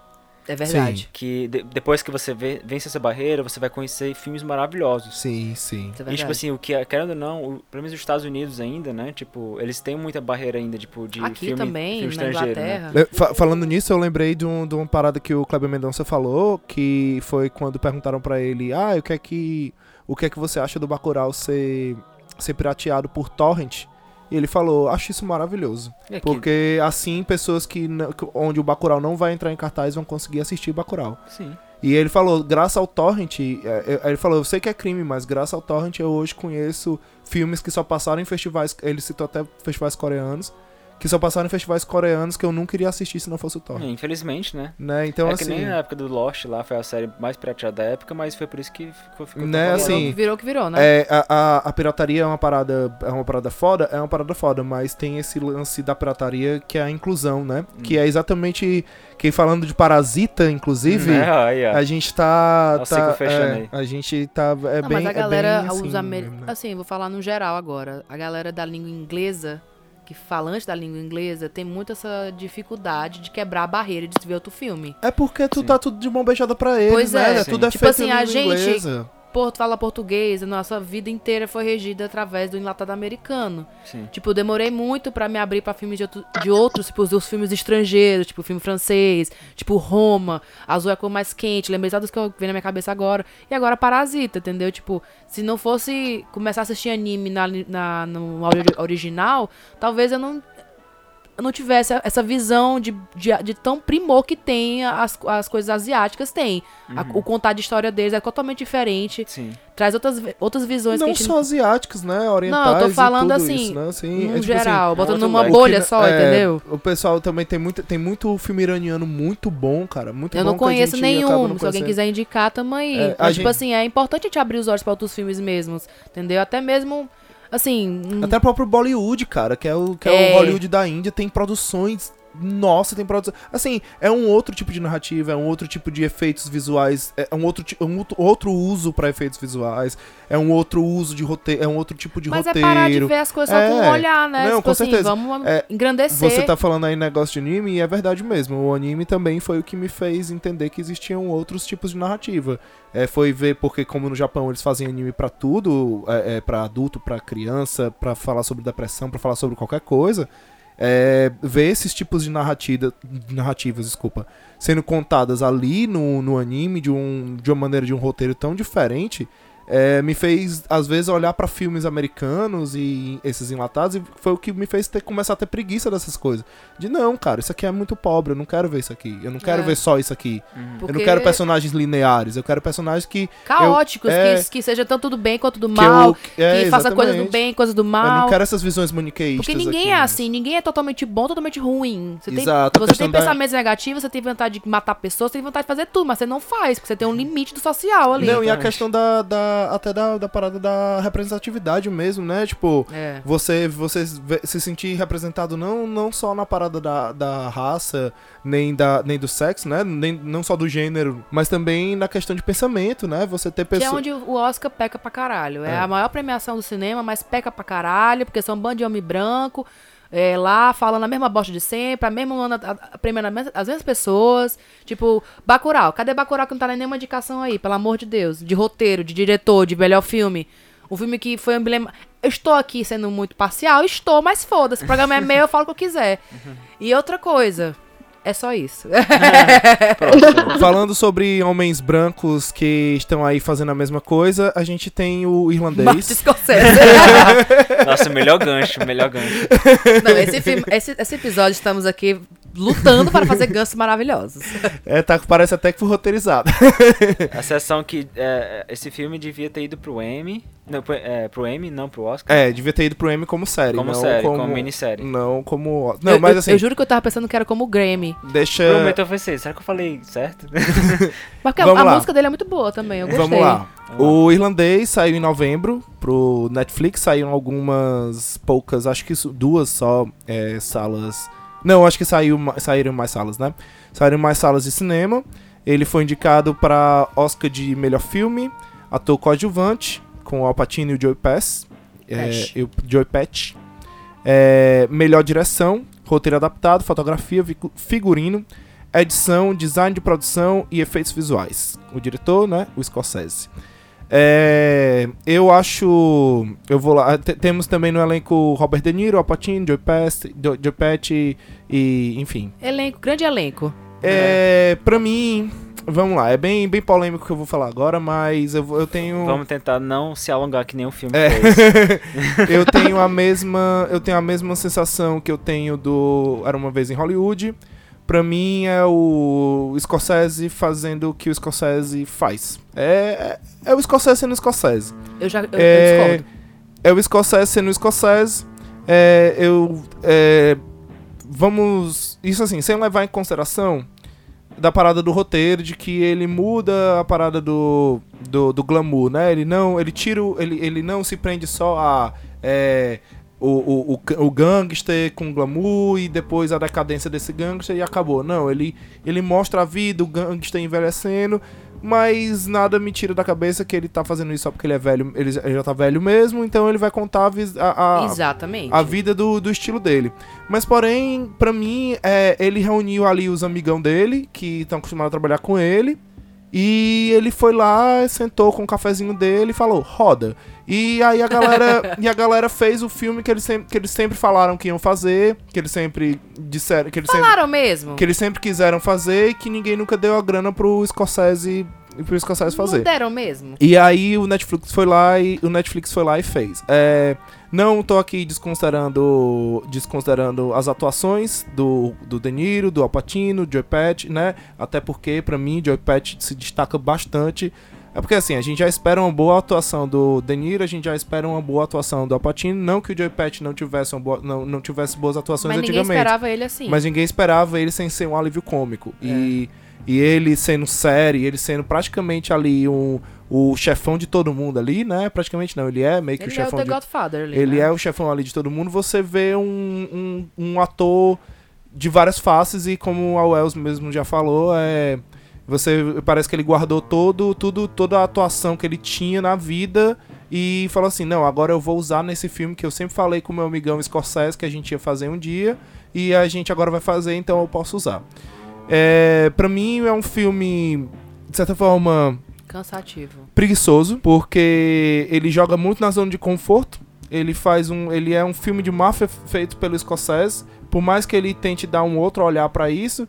Mas ele é um filme que parece que ele não teve edição, né, cara? Tipo assim, ele... Claro Nossa, que ele é tem... muito longo, ele velho. Tem corte, pelo amor de Deus. Mas parece que, tipo assim, parece que o Scorsese olhou assim, não, como vai ser on demand? Aí a galera vai assistir de casa mesmo, foda-se, pode ter cinco horas de é filme que eu nem vendo. É bom que ele critica isso, mas assim, esse filme, eu vou ser muito sincera. Não, gente, mas assim, com questão, questão de tempo, o Lobo de Wall Street também eram três horas. Mas, a eram... diferença... mas é sensacional. Sim. Mudou. filme. Tinha um ritmo, né, o filme. Não, não tô, não, tô, não, não tô questionando o mérito do que é bom e que é ruim. Eu tô falando de tempo, realmente. O não, fato eu, eu entendo roteiro, que... Esse roteiro ter uma, um tema diferente faz com que você se sinta três vezes mais tempo preso naquela história. Eu, eu, acho, que não é nem, eu acho que não é nem só questão do tema. E ele é acelerado, frenético, assim, cheirado na cocaína. É, exatamente isso. Eu acho que não é nem só a questão do tema. É a questão da edição mesmo. Como eu falei, parece que o filme não teve tanta edição. Gente, mas parece que ele pensar... filmou... E, tipo assim, o Lobo de Wall Street, ele, é, ele tem três horas, tem três horas você e pouco. Sente.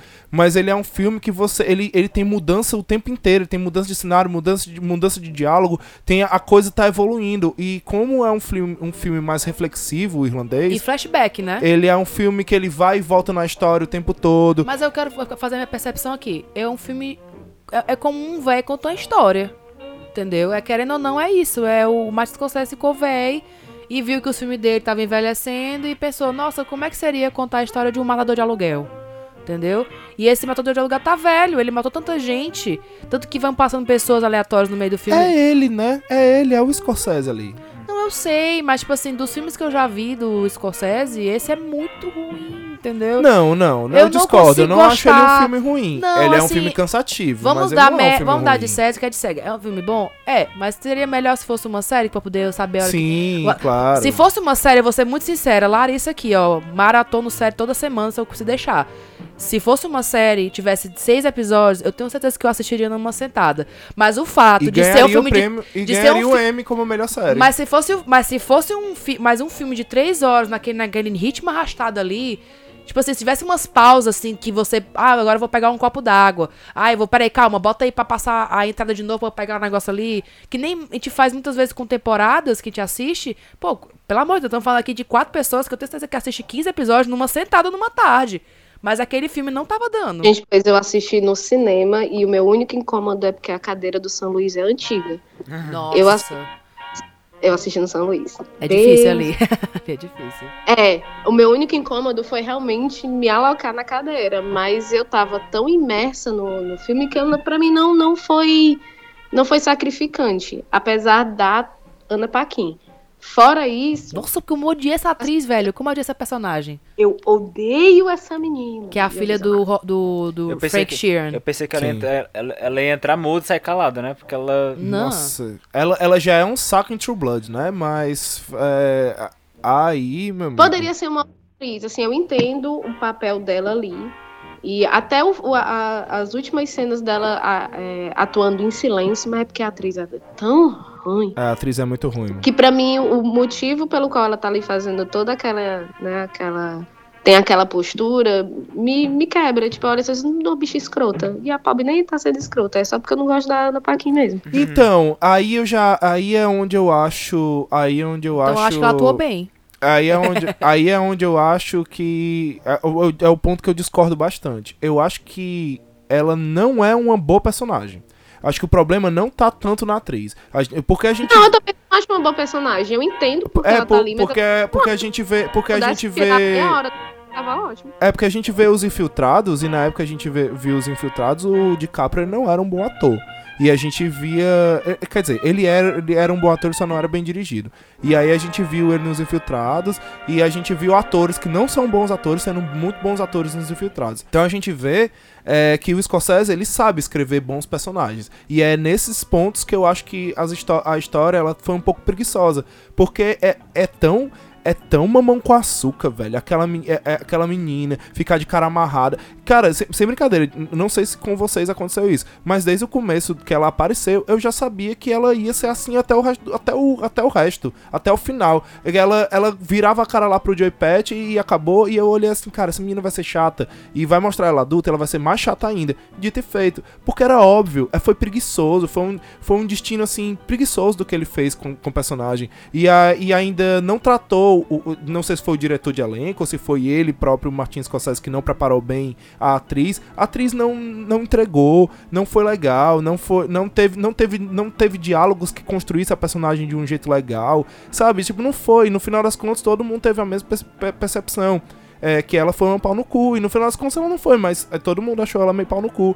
Então, assim, é, é, isso também eu achei... Por isso que eu falo, assim, meu problema não é o tamanho do filme.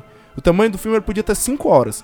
Se ele fosse um filme bem editado e, com, e com, como, Martin, como o Scorsese sabe fazer, que é escrever bons personagens, escrever bons diálogos que desenvolvam os personagens, eu, eu, ficaria, eu ficaria calado e não reclamaria da, da duração do filme. Mas o que me faz pesar a duração do filme é exatamente o fato de, de terem muitos diálogos repetidos, de terem muitas... muitas Papo de véi. De terem muitas coisas, de terem muitas falas se repetindo na mesma fala. Tipo, a fala tem cinco minutos, aí ele fala uma coisa no começo e ele repete isso no meio, ele repete isso no final, véi. E ele fica repetindo, parece que ele não disse, assim, parece, parece que sou eu que tô falando ali, né?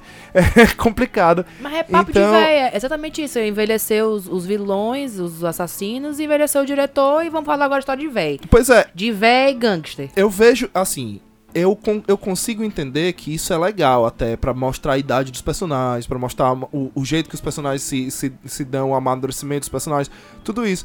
Mas, é, pro espectador final, isso sendo entregue como um filme, isso pra mim ficou cansativo. Não é o tempo.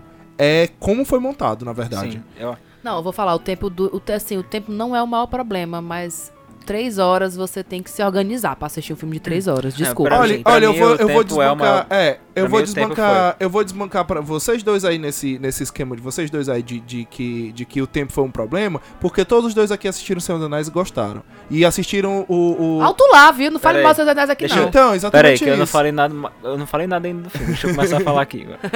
É, sim, pra mim, o, o tempo foi um problema, sim. Três horas e meia de filme e meia. É um... Três horas e não meia. Não basta ter três horas, tem que ter meia. Três horas e meia de filme. É um, é um tempo muito longo, sim. É, o filme é arrastado. É um bom filme, no final das contas. Eu gostei do filme, no final das contas. Teve não, um saldo... aquele não. Teve, teve um saldo leve, levemente positivo. Sim, achei que no final das contas... É. Levemente positivo. Foi ok. Mas, realmente, pra mim, o filme foi arrastado. É, eu acho que faltou, como tu falou, faltou edição, faltou ritmo. Faltou ritmo. É... Eu senti, assim, eu não senti que, beleza, uma hora a menos não faria falta. Talvez é, deixaria buracos na história. Sim. Mas eu acho que, por exemplo, como, ele, como o filme já é um filme que tem como parte da narrativa a narração, eles deviam ter explorado mais isso. Eles deviam ter pegado várias cenas e jogado numa narração do personagem, sabe? Tipo, pra ele f- explicar mais as coisas antes mais de acontecer. Mais apressado um pouquinho algumas coisas. Exatamente, né? Exatamente. Antes de, é, é, ao invés de falar algumas coisas, narrar mais algumas coisas pra de- fazer a história fluir mais, com mais rapidez, sabe? É, então, assim, já, só pelo fato disso, de o filme ser arrastado, eu já... Eu achei que foi, assim, realmente foi uma tortura pra mim terminar o filme. Foi. Pode ser porque eu, fiz, eu vi em casa, talvez se eu tivesse visto no cinema teria sido Seria diferente, muito pior, eu teria dormido. Mas eu achei que foi, foi, muito, foi muito arrastado, foi muito lento. É, poderia ter muito, muito bem ter sido a minissérie, provavelmente ganharia vários prêmios também no, no Emmy. É, assim, eu gostei do, do, do C G I feito no De Niro, pra ele, ele novo, foi bem feito. No começo eu achei meio estranho, mas depois se acostuma e passou despercebido. É, é o, C G I, o, C G I, o C G I eu achei legal, mas eu achei em alguns pontos que é, faltou mesmo sincronia com o movimento, né? Porque é notório... Chutando, é um velho chutando. É, porque sim. É notório algumas, algumas horas que ele, ele, tá, é, ele tá visivelmente rejuvenescido, né? Principalmente aquela cena da guerra, que é bem, que é bem icônica mesmo, dele tá, de, dele tá bem mal feito, rejuvenescido, mas não só isso. Tem, tem cenas que ele tá visualmente legal, rejuvenescido, mas ele se move como uma pessoa de mais idade, né, mano? Sim, como, sim. Como uma pessoa que já tá sentindo um andor ali, que já não se move tão ágil. É, a atriz tá batendo, e isso é complicado, costas, né? Sim. Tipo, hoje com, hoje com deepfakes como a gente tem hoje, aí eles podiam ter que jogar a cara dele novo num ator novo, entendeu? É. Sim. Mas aí pra Talvez. mim é isso, tipo, eu acho que eu daria, se, se eu for ter que dar uma nota, eu daria acho que um dois vírgula cinco. Um três, um assim, tipo... Talvez, porque é. realmente foi sofrido pra assistir. Tipo, é, eu não daria quatro. Eu não dou quatro estrelas nele. Não, eu dou três porque eu gosto do Scorsese. Não foi um filme é, que eu gostei de assistir. Não gostei também. Eu achei que no final é um filme ok, mas, mas você tá nem eu aqui. Não gostei. Assim, desculpe fãs de Scorsese, mas é. você tá nem aqui, desculpa, não merecia não. Tá, então, tava escutando vocês falando, eu entendo totalmente a, a opinião do, do Hélio e da, da Larissa. Tem uma amiga minha que foi a que assistiu comigo no cinema, que ela só não dormiu porque a cadeira era desconfortável. Justo. Foi, eu acho que foi proposital que vocês foram pra lá, né? É, tanto que quando vocês falaram do filme, aí eu disse, eu disse pra Debs, eu, Debs, tu é a Larissa e eu sou o Matheus, porque era a mesma, as mesmas reclamações, assim, eu, ou não, né, do, do filme. Então, eu vou dar... Eu tô assim, me coçando pra dar quatro e meio, mas a Ana Paquim, ela faz descer tanta nota. Que dá quase vontade de dar dois. Dá, sabe? Mas é porque, eu, porque o filme não deixa de ser, não é... Tipo, tirando a parte realmente do, do olho, do, do De Niro às vezes incomoda, de sincronização da imagem, enfim, essas coisas técnicas vai passando. Mas pra mim foi toda uma, uma vivência de um, de um filme sobre detalhes, sobre acúmulo de detalhes numa vida, entendeu? O filme do... Eu não li o livro, que ele foi baseado, mas eu adoro o nome, né? Que eu ouvi falar que você pinta casas, que é um termo pra é, assassinos, legal, né? né? Quando ele... Parede de sangue, né? É. Hum, e eu achei legal isso também. Incrível. Achei isso legal também. Isso eu achei muito mais massa. Devia ser o um nome do filme. Isso é muito massa. Ah, eu ouvi dizer que você tá pintando casas, né? E, tipo, com o sangue das pessoas esguichando pela parede. mas, mas pra mim foi muito mais... Claro, tem outros filmes do, do Scorsese que eu amo muito mais. Nossa, Lobo é... de Wall Street pra mim vai batendo um dez dez ali. Mas eu amei. Eu amei de verdade. E eu assisti, eu reassisti um dia desse e tava sem fazer nada. Assim, não, eu vou reassistir. Enfim, é... a parte de, de demorado, eu também concordo com, com o Matheus que a edição poderia ter sido... Não precisava ser tão... tão não, de qualquer jeito. Vai, bota todo aí que foi gravado, entendeu? Poderia, poderia ter tido um cuidadozinho, tirar umas cenas. A personagem lá da filha do Tarantino, do, do Tarantino, do De Niro, foi... Já tô me estrantando, mano. A do De Niro, pra mim, já foi... Eu entendo o porquê daquele personagem ali, mas a forma como ela foi executada foi muito ruim. Então, essa foi. meia hora dela... Eu digo, eu digo meia hora, mas é a forma de falar. Mas você não, você não concorda comigo... Você não concorda comigo que, por exemplo, se isso fosse uma série... E ela tivesse, se, se ela tivesse se desenvolvido da mesma maneira que ela se desenvolveu no, no filme, se ela tivesse se desenvolvido da mesma maneira, porcamente, como ela se desenvolveu no filme, é, não seria um ponto tão ruim pro, pro, pra série. Porque na série, como tem mais episódios e os episódios são mais explicados, mais explanados, você é, sempre acaba acontecendo uma atuação ou outra ruim ali numa série. Nem todo mundo consegue entregar tão bem, né? Então é normal, você tá, tá, tá dentro da sua, da sua su, su, suspensão de descrença ali, né? Do aceitável, eu não sei, né? Eu não sei se, se ela... Se eu tiraria tanto da conta dela, sabe? Esse encontro. não, não, não tiraria. Você não Porque tá entendendo. Não foi só ação. Tipo, é um personagem que ele não tem evolução de nada, ele só ganhou anos, entendeu? É, verdade. Ela é a mesma menina chata. Exatamente. Ela é a, a puta chata birrenta. Que não faz é que cara, não, faz não, cara feia é, quando não, não gosta é das coisas. Ela é a melhor pessoa do mundo, íntegro. Não, não é isso. Não tô passando pano pra um, pra um assassino de aluguel, não é isso. Mas o personagem em si, eu não senti crescimento a ponto de eu me identificar, ou mesmo ela errada ou não, eu dar razão a ela. Eu simplesmente disse, meu Deus, tira esse ser humano daí, uhum. sabe? Deixa o cara ser preso, morrer na cadeia. Beleza, não, me, não precisa mais dessa menina aí, tira, Exatamente. sabe? É. Isso, isso, isso me tirou do filme, assim.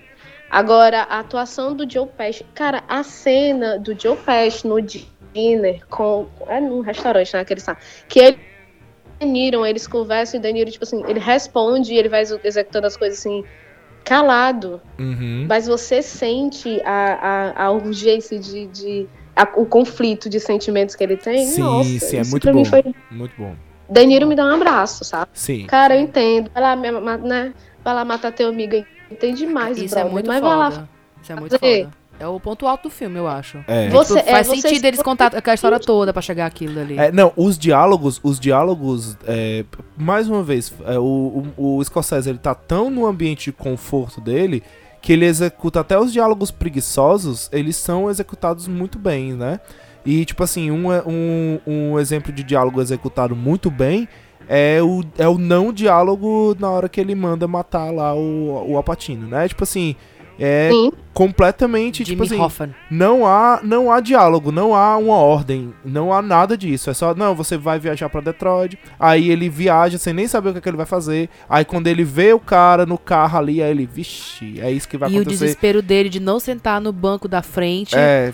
senta atrás, porque eu acho que ele pensou assim, ele vai me matar é, também. É, pode me matar enforcado e tal, não sei o quê. Essa aí, essa, pa- essa parte é a parte que eu tava começando a ficar, nossa, tá ficando e legal é, esse filme, é, hein? Isso, isso é legal, isso Se é muito... Se tirasse muito dessas cenas desnecessárias da, da Ana Paquin, da Pivetinha, olhando de cara feia pro, pro Joe Pesci, uhum. ou sendo muito de brother não com o Palpatine. Não acrescenta nada, né, velho? Não, não importa, não importa, pra mim a relação é entre eles. É, entendeu? Exatamente, é entre os é. três ali, entre... Como mafiosos, podia ser aquela é, filha dele, podia ser bem aleatória mesmo. Deles lá. Exato. O que não deixa de ser, né, completamente masculino, machista e misógino. Mas enfim. É, não, é verdade. Não, porque eu vi uma piada no Saturday Night Live, que é tipo assim, que as indicações do Oscar devia ter uma nova indicação. É o Homem Branco Enfurecido. A tradução direta. Aí, os indicados eram o Joker e o, o irlandês. Que é exatamente é, isso. Teve, teve em alguma premiação, alguém tava indicando, acho que era dos diretores, que falou, né? É, os, as, os homens indicados são, sabe? Os di- diretores homens indicados são. Não né? é, velho? É, Cadê a é, Greta, é. né? Então, né? Tchau, Todd, filho. Mas, enfim, é, falando sobre o irlandês, eu vou resumir em quatro e meio. Eu acho... Eu, eu dou quatro estrelas também. Eu, eu dou três e seja feliz. Eu, eu concordo... dois e meio, porque eu dou quatro. Eu concordo... É, com... eu não abri mão. Eu concordo com você, assim, que... Existem muitas cenas primorosas mesmo, assim, mas quando eu pego... Se, se, você me, se a gente parar aqui e a gente começar a analisar, a, é, a analisar o filme, eu, a gente faz um filme aqui de, de duas horas de cenas fodas. Mas se a gente for pegar o conjunto da obra, enfraquece muito algumas, esses diálogos redundantes, às vezes, essas, essas cenas desnecessárias... Que eu entendo que muitas vezes ele é a história que tá ali no livro, que não foi ele que escreveu, e ele tem que traduzir ali muito como é que tá no livro, mas, poxa, ele tem a liberdade criativa dele de, como, como diretor, de criar, até tirar personagem, até criar um personagem novo pra fazer mais sentido a história. E, e é, assim, de mix dois personagens. É, um só. Enfim, ele tem várias liberdades criativas que ele podia fazer, ele podia fazer um pouco melhor e ele sabe, a gente sabe que ele sabe fazer. Então é isso que pra mim me deixa um pouco chateado, assim. É que dentro do que... É, a, ele não entregou muito mais do que o esperado, entendeu? E isso desanima um pouco. E é a mesma coisa pra é, mim... É, porque o burburinho que foi desse é, filme, desses atores estarem voltando a fazer filme, é, do que todo mundo tava esperando, tipo, ai meu Deus, vai vir um filme de gangue, esse é do Martin Scorsese, puta que pariu, vai ser foda, pra chegar e ser essa brochada do caralho, não, pelo amor de e Deus, pra me minha, respeita, e pra mim a mes... me respeita. É, e pra mim é a mesma coisa que o Tarantino, é um filme bom, é um filme legal, é um filme mais maduro, de uma visão mais madura, o Martin Scorsese fazendo... Fazendo um... um fa- chamei ele Martins agora. É o Martinho. É o Martinho. o, o Martin Scorsese fazendo... Fazendo um filme de gangster com outra roupagem, com outra parada. É diferente. É, beleza. Tem, temos todos esses pontos. É mais maduro. Porém, ruim. ainda assim... Fala ruim. Porém, ainda assim... É, o, é, é claramente um filme do Scorsese, é claramente, tem ali os traços dele, não que eu fosse, não que eu esperaria aqui que ele fizesse um filme completamente diferente dos filmes dele, mas poxa, a gente tem filmes como Ilha do Medo, a gente Muito tem bom. filmes como Os Infiltrados, a gente tem filmes como O Lobo de Wall Street, que é do mesmo cara, a gente tem filmes até como Taxi Driver, que é do mesmo cara, e são temáticas completamente diferentes, e são filmes completamente diferentes. É. Né? Então a gente... Então é exatamente isso quando eu fica, falo. É, na verdade, é uma nota que eu dou jogou, chateada. É, jogou na zona de conforto. É, eu fico chateada. E pra mim... E eu só, esperei muito. Ele e o Tarantino... Ele e o Tarantino... É, só, por, só por terem jogado na zona de conforto, eles mereciam o susto de, o susto de não ser indicados para melhores do Oscar. Merecia. Só pra, só pra dar um... Só pra dar um... Eita, e agora? Né? Tipo assim... Calma que vocês não estão mais com essa bola toda, não. Se acalme aí. É, mas enfim. Pra Greta. Mas não deixa, não deixa de. Não deixa de ter. Não deixa de ter. Não deixa de serem filme bom. Não deixa de, de serem dois filmes muito bons. E vale sim a pena assistir, né? Apesar de quatro estrelas pro filme, né? E é isso. Ainda falando de filmes baseados em livros, né? Temos aqui Ai. Little Women ou Adoráveis Mulheres. Eu né? amo esse filme, gente. É. É um filme que saiu em, agora, né? Em dezembro, no finalzinho do ano. Ele saiu, ele ainda tá no, no, no cinema aqui também, né? Em, algum, em alguns cantos. Ele foi... In... É, aqui ainda tá. Ele foi indicado como melhor filme, é, melhor atriz, melhor atriz coadjuvante, é, melhor trilha sonora, melhor roteiro e melhor figurino, né? Faltou diretor. Da diretora Gre- Greta Gerwig, né? A gente tem aí uma injustiçada na categoria Temos. diretor.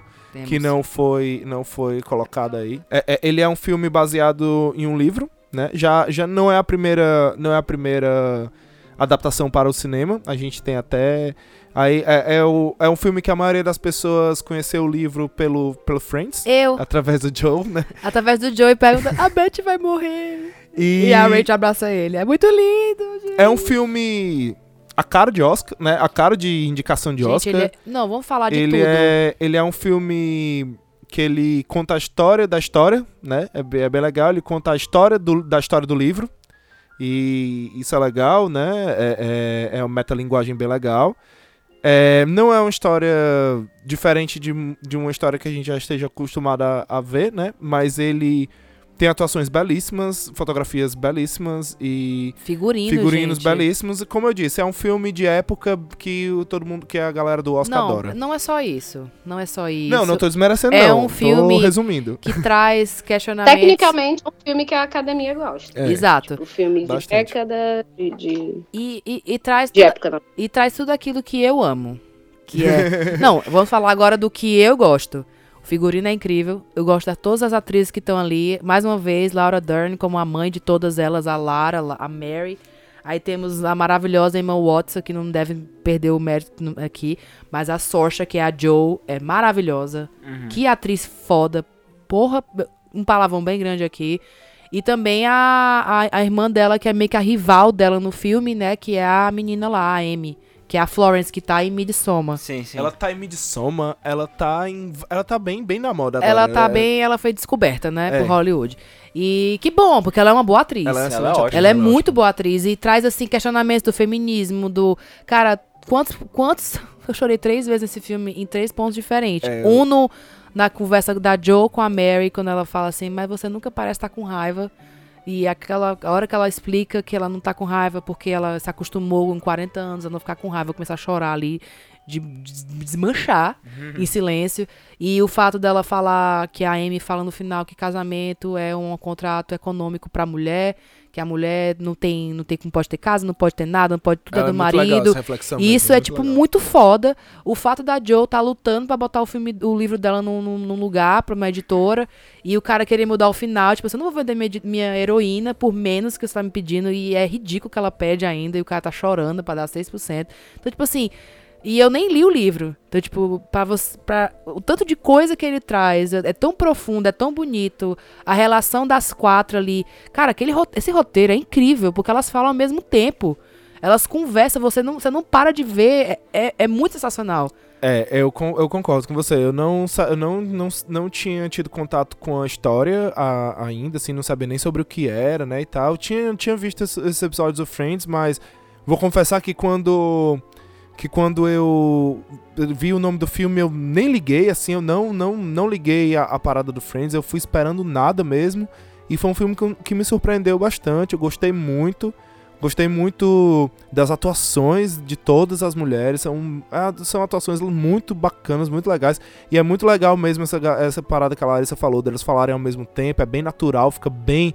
É muito lindo. Bem, eu cresci, eu cresci, a, a família da minha mãe é, é uma família de três irmãs, só, mulheres também, né? Três, três mulheres. E é muito parecido com aquilo dali, a, a, o jeito, o, o que... Não, agora vamos fazer não sei o que, agora... E é todo mundo junto, e é todo mundo fazendo tudo, e é todo mundo, e é todo mundo muito ali, e conversando ao mesmo tempo. E a gente, durante o filme, discutia muito sobre isso, como uma casa de mulheres é uma casa com vida, é uma casa com alegria. É, em contraponto você vê a casa... A mansão... É, a mansão que só tem homens, é uma casa isolada, triste, sombria. E é muito lindo como... É tipo assim, realmente elas são uma luz, é adoráveis. É, tipo assim, a gente tava até questionando antes de começar o programa... que o nome, a tradução do nome é muito, é muito paia, né, pra Little Uma Adorável Mulher, mas é, elas são adoráveis, elas trazem uma luz pro ambiente, tipo, na hora que elas chegam na casa, você escuta a voz dela de longe, tipo, o cara da mansão, né, quando elas vão dar comida naquela casa que é paupérrima ali, que ela, eu acho muito bonito, tipo, é, é um, me toca de tantas as formas aquele filme, assim, eu assistiria até de novo, de tão lindo que eu achei, de tão emocionada que eu fiquei. Eu não... É, agora, assim, é, eu, eu acho legal, gostei muito da história, me surpreendi muito com a história, mas ela é uma, ele é um filme realmente, de fato, que ele, você fica o filme inteiro esperando acontecer coisas que não acontecem no filme. E eu não fiquei assim. E tipo assim, também. Por exemplo, é, não sei se é porque eu... Por, a, a, a, a parada do, do piano, né? Da, o cara convida a menina pra tocar piano ali. Eu jurava que ia acontecer uma cena muito escrota entre eles dois, sabe? Que ele ia... A gente tá acostumado a ver desgraça, que ele ia, é, que ele ia abusar dela. Eu também pensei nisso. Porque assim, como a estética parece muito com os filmes da... É, é, Jane Austen, é, Jane Austen, né? É, como, como a estética parece muito com os filmes da Jane Austen, né? É, Orgulho e Preconceito e tal. Eu esperava uma trama mais, mais naquele nível, assim, de, de desgraça, de, de coisa acontecendo e de... Peraí, mas tu e... quer desgraça maior do que a mulher não, lutar calma, pelo espaço dela no mundo? Calma, eu não tô falando isso. Eu não tô falando isso. Eu tô falando na questão de, de, de, da, das relações. Eu não esperava que fossem acontecer coisas legais. Por exemplo, eu não, fosse, não esperava que o cara fosse, fosse, de fato, chamar a menina pra tocar piano lá na casa dele e que no final ele desse o piano pra ela. Tá ligado? Tipo assim, eu não esperava que ele fosse um cara legal. Mas eu é esperava tão... que tá tal hora exatamente é isso acontecer. É tão profundo. Por ela ser mulher, ele ia se aproveitar dela de alguma forma. Não, pelo contrário. Ele se aproveitou emocionalmente, porque ela tocar piano lembra a filha dele que morreu, que também tocava piano. Não, é, é e claro. É emo... e, e, e vai, tanto e vai é até isso... o final essa história, e tanto é isso essa que ela... piano, é, tão, é, é muito simbólico. E tanto é isso que ela mesma fala, que tá hora ela fala que não aguenta mais ir pra lá por conta disso, né? Que ela não, não quer estar tá mais ali por conta de, dessa, dessa bengala emocional que ela é pra ele. É, isso, isso é verdade mesmo. Mas o que eu tô falando é que, tipo assim, é mesmo, é como você falou mesmo, eu esperava um pouquinho mais de desgraça, de desgraça de cenas do mundo mesmo, atual. Assim. É, e de, tipo assim, desgraça entre os personagens, não só no cunho político, entendeu? Não que isso não seja uma coisa tão, não seja uma coisa tão importante, tanto é que é, e tanto é que o filme funciona muito bem sendo assim. Mas, tipo, em alguns pontos... Eu esperava muito que, por exemplo, que aquela... Tu quer desgraça maior do que a Jo se, se ver apaixonada por aquele cara só porque ela sentiu que ia ficar sozinha perto da vida e ver que a irmã, que sempre foi o segundo plano, fica com o cara porque o cara também vê ela como segundo plano. Então, tipo é, assim, mas eu não, eu não isso acho... é uma desgraça. Assim, você pode não ver com os olhos que eu vejo. Tipo, eu, eu gosto de ver muito comédia romântica. Isso é muito comum em comédia romântica, o traço da, do drama, entendeu? Mas, assim, falam bem especialista de cinema agora, Larissa. Vou tentar meu óculosinho. É muito esse negócio do traço da comédia romântica e do drama, porque fala somente sobre isso, sobre você perder a oportunidade, você perder, tipo, um trem que você não pega, você não conhece aquela pessoa, tipo, é clichê? É, mas é o que faz o, o, os amores acontecerem, entendeu? Se a Jo tivesse correspondido o Laurie desde o começo, estaria casada até hoje, mas... casada na época com ele, só que a, a Jo tinha um, uma luta muito maior. Exato, eu, eu, achei, eu não achei isso. Você fala assim, ah, você quer uma desgraça maior do que ela querer casar com um cara só porque... Eu não achei isso, não, mas... eu, não, eu não interpretei isso como uma desgraça. Eu interpretei isso mais como um sinal de, de libertação do, do próprio filme. Porque, tipo, ela é, é, é isso, é, é, mais, é mais de uma vez aquela mensagem, que ela não precisa de um par romântico pra ser uma mulher foda. E que, tipo assim... Que ela não vai... Que, que aquela parada de... Ah, ela vai... Se ela tivesse correspondido o cara e no final das contas tivesse casado com ele, ela ia viver eu uma vida... Com você. Como a, como, a, como, a, como a irmã dela falou. Que era uma vida de contrato social. Que ela ia casar só pelo contrato social. Eu concordo e que com bom você. Que isso não aconteceu. Não, mas aí que tá. Mas aí a Jo se vê como ter feito uma escolha ruim. Tipo, a desgraça não é a escolha dela, é, é, é, a, é como ela se vê naquele momento de solidão. Tipo, eu não tenho ninguém, eu vou morrer pra sempre porque eu tô querendo lutar por uma coisa. E será que vale a pena essa luta que eu tô tendo, entendeu? É muito, é muito o feminismo cru ali, entendeu? É, mas no final acaba valendo, né? Que ela, que ela ganha a casa. Conhece alguém melhor. Não, não, talvez. Não, o final real, que não o final que ela inventou ah, pro sim. livro, mas que ela ganha a casa, abre a escola e, e toda a luta que ela lutou. Eu adoro o papel da, fica... da Meryl Streep ali como tia chata. É. A tia que abre os olhos. Conservadora, né? É, eu na go- verdade, eu ela não é que da... abre os olhos, não. Ela tira conservadora. É a tia... Não, mas não é conservadora. Os, os questionamentos que ela faz pra Jo é muito, é muito progressista pra época. As perguntas que ela faz, entendeu? É, eu acho que ela tá muito como, como a tia chata que viveu tudo e que passou por um, por um bom tempo vendo que não adianta... Não é que não adianta, mas que, que precisa de um esforço muito maior pra uhum. mudar, entendeu? De, que leva muito mais tempo, tanto que a gente tá lutando até hoje, né? É. Mas imagina que, naquela época, né? De jogar na cara dela, tipo, de e, e até de espetar, sabe? É, eu acho que ela, ela fica sempre essa, essa parada, né? Ela fica sempre trazendo as meninas pra, pra realidade do que, a, do que a sociedade espera delas, né? E como ela mesma é, falou, a tua irmã mais velha é, já casou... Eu vejo a forma dela falar, tanto por ser conservadora, mas também de, de cutucar, entendeu? Ver até onde elas vão. Se elas vão... Sim, sim. Se, principalmente a Joe. Tipo, assim, não, eu vou contra isso, eu não vou aceitar, entendeu? De, de se mexer mesmo, de... É, é aquele, aquele sentimento de motivar da forma errada, mas... dando Mas motiva, um é, tipo, é progressista quando eu falo, porque ela meio que bota assim... Cara, tu não vai conseguir isso agora. O, o mundo não está preparado para isso agora. Então, tu aceita um casamento. E pra irmã do, a próxima irmã, que é a Amy, né? Fala assim, Ma, ó, ó, amiga, é o seguinte. Ou tu casa com esse cara e tu tem a segurança, a tua família tem segurança, porque a tua irmã já foi casar com um pobretão. Ou todo mundo se fode. E a cara dela de descobrir que o cara já, já tinha ido embora, que não ia casar com ela... que ela não ia conseguir dizer pra ele que gostava dele, não, eu quero casar com você, é tipo, você, você também fica assim, e agora? Entendeu? Morreu de desgosto. É. é. Mas como, mas como o Matheus falou, pra mim, eu, eu me surpreendi também muito com o filme, porque eu não tava esperando muita coisa, é, mas porque eu não lembrava do, do, do livro, pelo Friends, tipo, realmente não passou na minha cabeça, não lembrava, e eu não sabia nada da história, então, tipo, eu fui mesmo só esperando, tipo, um filme de Oscar, né? Tipo um filme de drama e tal. Filme mas... com boa história, mas, né? É, mas... Mas... é a Emma Watson, né? Então, é, exatamente, mas bom. Aí tem a tem a, Meryl Streep, tem a Saoirse, tem a, a Meryl Streep, tem a Emma, hoje, então... A Emma Watson pra mim é a mais... Yeah, né? Mais... Ok. É, é porque ela, ela, acho ela que é... é porque... aguinha Poxa, com açúcar, é... né? Tipo... É, o pro... Mas o próprio papel dela não tem tanto destaque mesmo, é. Né? É. Mas pra o mim próprio, é um filme maravilhoso. O, é, o Chalamet e as meninas, né, as mais novas, que é a que faz a Joe e a Amy. Eu acho que elas destacam tanto que o resto do pessoal vai ficando, sabe, segundo plano. A Emma Watson, com o nome grande que ela tem, pra mim ela, ok. É. Não prejudica. Sim, ela passa. Vai passando. Tipo, é, é verdade. É verdade. Mas, é, assim, não, não que seja ruim, mas é exatamente como você falou. As outras se destacam bem mais do que ela. É verdade.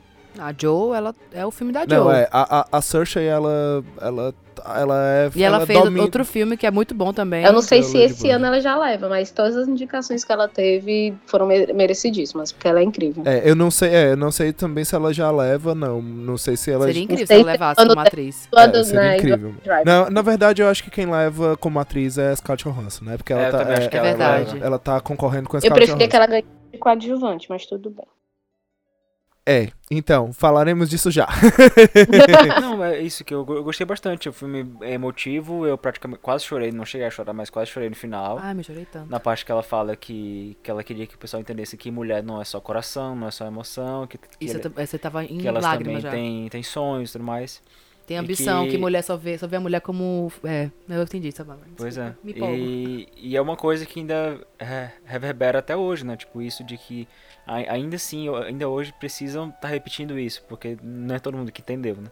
Não, estamos tá, vivendo uma onda conservadora, né? Exatamente. Então, então pra mim foi um, foi um ótimo filme, tipo, um ótimo drama, uma história bem aconchegante, digamos assim, tipo, e motivadora, né? Tipo, principalmente os flashbacks, que... né? É, é, as cores mais quentes, é, a, a, a trilha sonora mais, mais, exatamente, mais que alegre, mudava, né? Mudava o, o tom das cores quando a era... A fotografia desse filme eu achei... Sim. As roupas, gente, vou falar das roupas também, porque eu, coisa linda, pelo amor de Deus.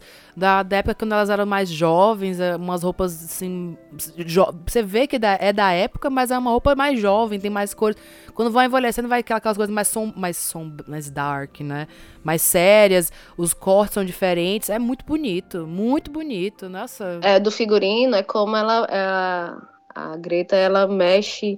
com o passado e o presente, quando ela mexe nas paletas, mexe nas paletas das, da, dos figurinos, né? Sim, de quando sim. No passado tem uns tons mais, acho que é mais terrosos, assim, mais pro vermelho. É, e são o mais presente quentes, é exato. Pro azul, é, é exato, tem, tem sempre é. Uma, e um azul, assim, forte. É pra, é pra mostrar, tipo assim, é pra mostrar o quanto que antes a vida delas era juntas, eram, era mais feliz, né? Sim. Elas eram mais felizes e tal. E o quanto que agora, depois que tá cada uma casada, cada uma no seu destino, o quanto que a vida ficou mais fria, mais, mais escura, menos, co- menos colorida. É, né? É, Exatamente, o figurino ele entra como um, um novo personagem. Isso, é muito bonito. Muito, é muito legal mesmo. Falando em figurinos entrar como um novo personagem, a gente tem... Agora a gente vai falar do meu amor. Antes disso, é, antes a gente conseguir aqui, a gente, a gente prosseguir aqui, eu queria só a nota pra esse filme.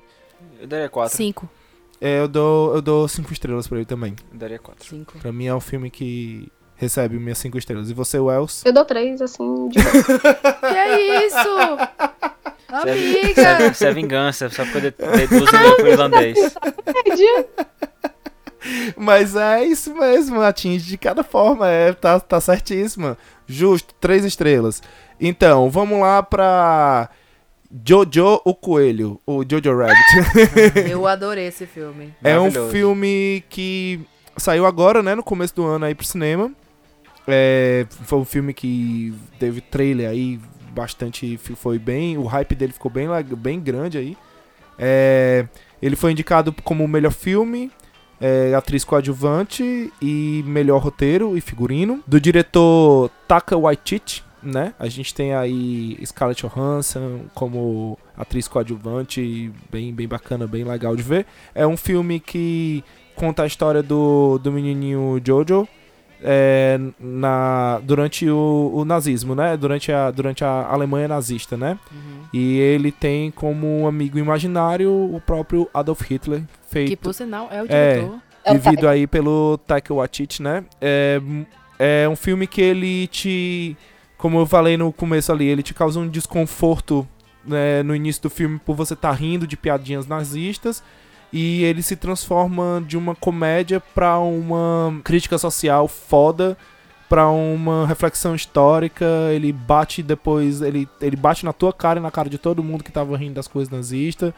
E, e ele, ele também, como você falou aí, como o Adoráveis Mulheres, ele também brinca com a questão do figurino, onde os nazistas usam cores escuras e as pessoas que não são nazistas usam cores claras.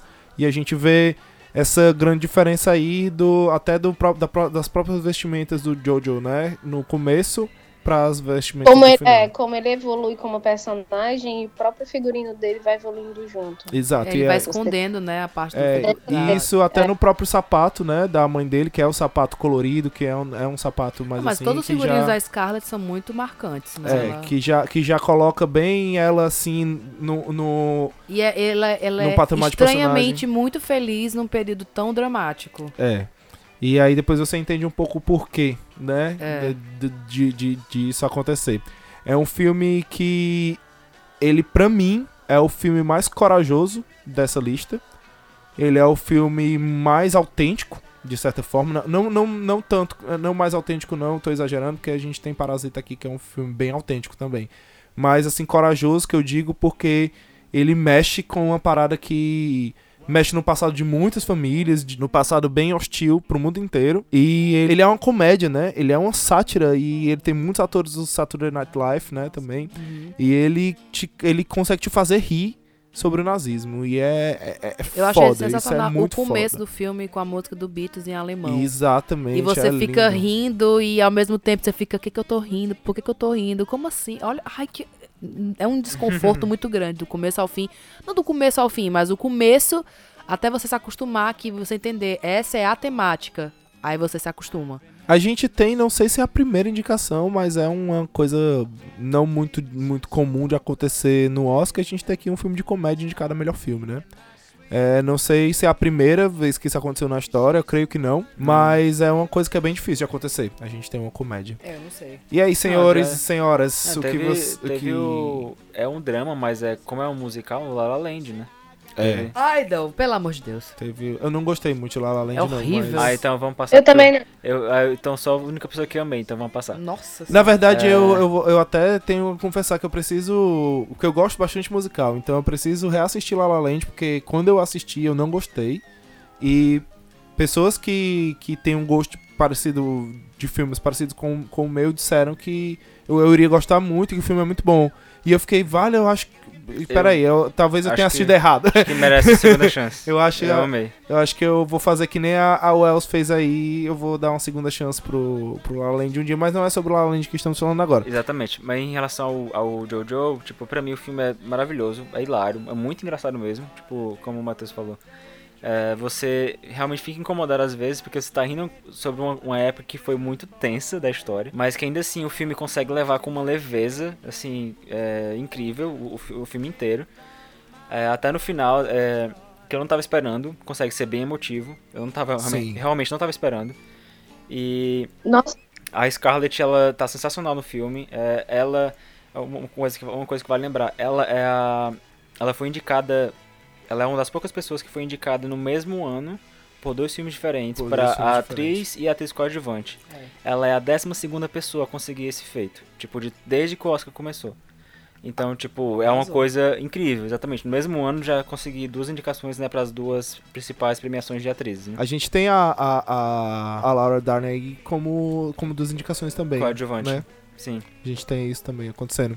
Não, não em duas categorias diferentes, como é a Scarlett, né? Sim, é, o, filme Mas, era, o filme é maravilhoso, é, é muito engraçado. Pra mim, o destaque, além do diretor, que também ficou hilário, como, como Hitler. Como Hitler ficou ótimo. É, eu ele amei é o, que salva o, o filme, né? Eu tipo, amei que... o amigo dele, o, sim, o York. Ele sim, é muito fofo. Muito Toda vida que ele aparecia, todo mundo ficava... Ai, gente, dava muita dó dele. E gente. Eu tô um paute mesmo, ele falando aquelas barbaridades. Não é, tá... é exatamente isso. É porque é exatamente não, isso. Não combina, né? O rosto dele é tão fofinho. E abraçar aquela coisas. Criança, tão fofa que ela é. Naquela parte do final, que ele leva é, a bomba estoura e na hora que ele vira, tá tipo toda rasgada as costas dele, mostrando, mostrando um rego. Ei, tipo, Jojo! Assim. É muito engraçado. Aí eu tinha, tinha colocado aqui a anotação de fazer o um paralelo com Marriage Story, né? Que foi a cena do... Da, dela amarrando o sapato, que tipo, pra mim é uma coisa que linka muito os filmes, os filmes porque os sapatos, é muita né? coincidência, a mesma atriz e fazer a mesma coisa, sabe, tipo, de amarrar uhum. o sapato, e é uma coisa singela que é eu achei muito massa. É porque é um sinal massa. De cuidado, né, cara? É, exatamente. Não, e outra coisa, uma coisa muito legal é porque, tipo, tem várias cenas que mostram ela dançando e foca no sapato dela pra ser aquela cena, é, a despedida né? dele, final, aquela gente... despedida ali, eu não tava preparada. Eu também é, não, eu e, também não. Isso, eu também isso não. Foi uma das coisas que eu achei geniais no filme, que é a mesma coisa do lança-chamas, né? Se apresenta do... primeiro. É, ele apresenta despretensiosamente ali e no final das contas você não precisou nem mostrar você o rosto dela. Um tapa na cara. Você não precisou você nem mostrar o rosto morta, dela. Você sabe é. Que ela morreu. E, e sabe o que é mais, o mais louco? Mano, tem spoiler. Tá? Quem tá aqui sabe que tem spoiler, não é possível. Sim. Mas é uma coisa que eu achei engraçada do, da, do corte do, da comédia, que foi a, o desenho das casas, que pareciam pessoas chorando, olhos chorando, sim, olhos sim. observando. Isso sim. é muito louco. Muito legal. Sim. sim. Muito bom. Foi incrível essa parte. É... Eu acho, achei, achei muito, muito audacioso mesmo esse, essa parada deles falarem com, do, do nazismo, mas não só deles falarem do, do nazismo, né? Mas eles usarem crianças pra fazer isso, né? É. E isso é... Eu acho que é pra, é pra mostrar é... o, quão, o quão ridículo, o quão radical e tosco era é a ideia deles. É uma doutrina, né? Era uma doutrina, ainda é uma doutrina. Então, tipo, as crianças nem entendem o que estão fazendo. Tipo, eu acho muito legal quando ela, quando, como eles... pinta o judeu, né? E ele fica perguntando, você gospe fogo, você faz isso, você se reproduz em ovos, e ela é, com certeza. Morcegos, né? Não, é. E, é, e é muito bonito e singelo, tipo, a mudança do capitão, porque o capitão, na hora que ela chega na casa, ele se toca que ela não é, porque ela fala a data errada, e ele, pelo amor de Deus, é um militar, não é possível, né? Uhum. Assim, não que temos muitos militares que dão um bom exemplo, uhum. mas vamos supor que ele seja uma pessoa com um pouco de raciocínio. E outra coisa, é ela falar, ela se passar por alemã e, tipo, é, é tão ridícula essa guerra do, do judeu contra o alemão que ela se passa, porque não tem diferença, entendeu? E, tipo, acho que é, essa é, é uma, um brilhinho que dá ali, que eu fiquei assim, ô, oh, gente, olha, olha não, isso aí. Não houve rendição do, do Não, capitão. Calma, não é rendição do capitão. Quando eles vão na casa... Quando ele ajuda ela. E é, ele, ele e não ele ajuda, per... na verdade. Ele só não entregou ela pra entregar a mãe do, do, do Jojo, né? Mas isso, isso não é ajudar, não? Você ajuda? É. Porque ia morrer o Jojo, ia morrer a mãe, ia morrer aquela menina, ia morrer todo mundo. Sim. Entendeu? Ele só omitiu uma, uma coisa que ele já sabia, entendeu? Então, pra mim, ali é, é, uma, é a chama de esperança, que ele já viu que tava, aquela guerra já era, entendeu? Quando eu falo que ele já viu que a guerra já era. A outra coisa que eu achei que é o brilho da, da, da sociedade é, é o Jojo perceber que, tipo... Ela é uma pessoa que tá ali convivendo há vários dias. E outra coisa é o cara que nem conhece ela também não perceber. Ela não ser extraordinária. Ela é uma outra pessoa que também é uma alemã, entendeu? Ela só tem uma religião diferente. Eu, eu, eu fiquei surpreso quando ele foi indicado pra, pra melhor filme, porque realmente não é muito do feitio de melhor filme da categoria. Exato, é, não parece um, os filmes um, que a academia, não, não que a parece, academia gosta, sabe? Não é... Mas, mas é bom, é um bom sinal. Mas esses filmes de, de cunho político, normalmente, eles são, sim, a tem academia um gosta. Né? Cadê o Bacurau? Eu é. amei. Assim, pra mim, claro, tem os outros filmes, não tô desmerecendo, assim, mas esse filme, ele tocou, assim... Eu assisti ele duas vezes, gente, se eu puder assistir mais uma. Seguidas. Porque eu, nossa, eu, eu assim, eu comecei a assistir, aí eu tive que parar porque eu caí no sono. E aí no outro dia eu virei, que foi o dia da folga, e eu vi duas vezes porque é lindo, ele é lindo. E a, a, a fotografia dele é, lembra muito os filmes do Wes Anderson, que eu amo. Sim, que é verdade, dele. verdade. Nossa, nossa, eu poderia ficar aqui horas falando da parte técnica, de como eu amei a fotografia. Larissa Nossa, lembrou é bem mesmo. Da casinha. O figurino, o figurino ele fala. Isso. Aquela cena já falando assim, ai, parece papel. Aí ele, não, aí vai tentar justificar uma roupa que realmente é de papel, porque eles não se importam. Colocar isso na boca de uma criança é, é, é claramente pra jogar na cara da pessoa. Gente, vocês estão vendo o quão ridículo é? É. Sim. Verdade. O quão, o quão surreal é na boca da criança. Tem coisas que a gente coloca na boca da criança e diz, não, criança falando um negócio desse é muito feio. E aí é exatamente é usado isso, entendeu? Tipo, de uma criança completamente racista com, com tudo. Exato. Mas ela não tem noção do que que ela tem, do que que ela tem aversão. Ela é. não tem noção. Exatamente. Ela Nossa, acha que é. ela, ela tá lutando contra um monstro, como ele falou, né? Que bota ovos, que cospe fogo. Sim. E, e tem chifre, é... e voa, que... Sabe? Porque eles não têm noção, gente. É, é a criança tentando entender, gente, o que, que é. Só pode ser uma coisa muito surreal e muito perigosa pra eu não gostar daquela outra pessoa. Tanto é que a. Pra eu ser ensinada a não gostar. É, é diferente. Tanto é que a. Tanto é que a, a, a menina lá, que eu agora eu esqueci o nome dela, que é. A, Elsa. A Elsa, né? Tanto é que a Elsa, ela fala pro. Ela, ela fala na hora que ela vai convencer o cara. Ela fala os absurdos que falam dos judeus, né? Exatamente. Ela fala que são monstros, não sei o quê, não sei o quê, e que eles já teriam hipnotizado e não sei o quê, e você fica, meu Deus, e aí você fica, não, o cara não caiu nessa, e aí você vê o absurdo que o cara, é verdade, e não sei o quê, e você fica, caralho, que bando de Sim. gente idiota, meu irmão. Não, e eu acho que eu, eu não lembro de algum filme que eu não tenha odiado Sam Rockwell, e, eu, e esse filme eu amei. Eu queria, eu queria dar um abraço nele. Sam eu queria lutar, é o capitão. Ele uniforme, cheio de pluma e paetê e, e zais. Sabe? Porque ele foi muito incrível. Ele é muito incrível, e... ele é muito engraçado. Diretor, o nome disso, Wells. mozão, mozão. Não, Nossa, mas se o cara... É, eu, eu, eu acho que todos os momentos que aparece ele no filme são maravilhosos. Tipo, a, a imagem do Jojo, do Hitler, é muito, é muito infantil, mas ao mesmo tempo muito, ingra, muito genuína, é, é sabe? É escrachada, né? É, tipo, ele comendo a cabeça de, de unicórnio, né? Enquanto ele tá comendo uma sopa, é, sabe? É tipo, ele pe, pedindo, pedindo conselho, ele é, não sei, mata ele aí, é tipo, sei lá, você entendeu? Tipo, é muito... É, e é feito pra ser cômico, tanto é que na hora que o Jojo decide que não é mais nazista e, e, e dá o O, o chute, o chute no Hitler, ele dá um chute e o Hitler sai pela, pela janela voando, assim, como é. se o, o chute dele fosse, assim, o chute do super-homem, sim, sabe, assim, sim. e é, é, é fenomenal, é pra mim... É, e a é... forma como a relação dele com a mãe dele é construída e a gente vê, a gente, claro, a gente só vai perceber no fim do filme, mas a gente pega a relação deles é, no fim, tipo, a gente pega os últimos momentos de relação entre eles. E nesse meio tempo, a gente vê a relação dele com a Elsa crescendo. Tipo, a gente pega o fim Isso. de uma e o começo da outra. É. E, e como ele vai evoluindo. E o que ajuda muito também a gente ver essa relação deles dois é, é a, a própria Elsa, né? Que a, a, ela serve de confidente tanto pro Jojo, pro Jojo né? E é. quanto pra, pra, pra, pra, pra, Rose. É, pra Rose, né? Pra própria Scarlett, né? Então é, é muito legal isso, você vê... Você vê os dois personagens ali sendo desenvolvidos em âmbitos que eles não seriam desenvolvidos se eles estivessem só na relação deles dois, é, através de uma personagem que, que serve tanto de escada como de transformação pro e filme eu gosto inteiro. Muito, eu gosto muito daquela cena que ela faz o pai dele. Que Sim. ela bota carvão na cara. É do vídeo que eu falei que mandaram do Leonardo DiCaprio no espelho? Certeza que foi essa cena que mandaram pra, pra avaliar, tipo, a Scarlett nesse filme. Certeza, ela... certeza. Porque ela tá incrível. As duas cenas pra mim da Scarlett são exatamente essa. Ah, e a cena dela no sótão conversando com a Elsa, falando isso. sobre como ser uma mulher. Isso. E aí, é. assim, você já fez tudo isso? Aí ela disse, não, ainda não olhei no ela, do olho no tigre, olhar. Como é que ela fala? Tiger. Enfim. Ah, mas ela tiger. fez as coisas. É, pronto. Que ela não fez uma das coisas. E aí depois tem uma... É, e aí, né, vem, a, vem as sequências da Elsa com, com o Jojo. E como a relação deles, mesmo com uma parede, e das loucuras na cabeça dele, ela alimentando, e aí ele se dando conta, tipo assim, não, ela tá falando que judeus são assim, mas ela não é assim, entendeu? Uhum. Dele, né, mesmo... É tão bonitinho, até ele é apaixonadinho, final, né? Até porque... chegar no final, ela falar, não, Jojo, você não é um nazista. Não, eu sou... Não, você não é um nazista. Nazistas são eles, você não é.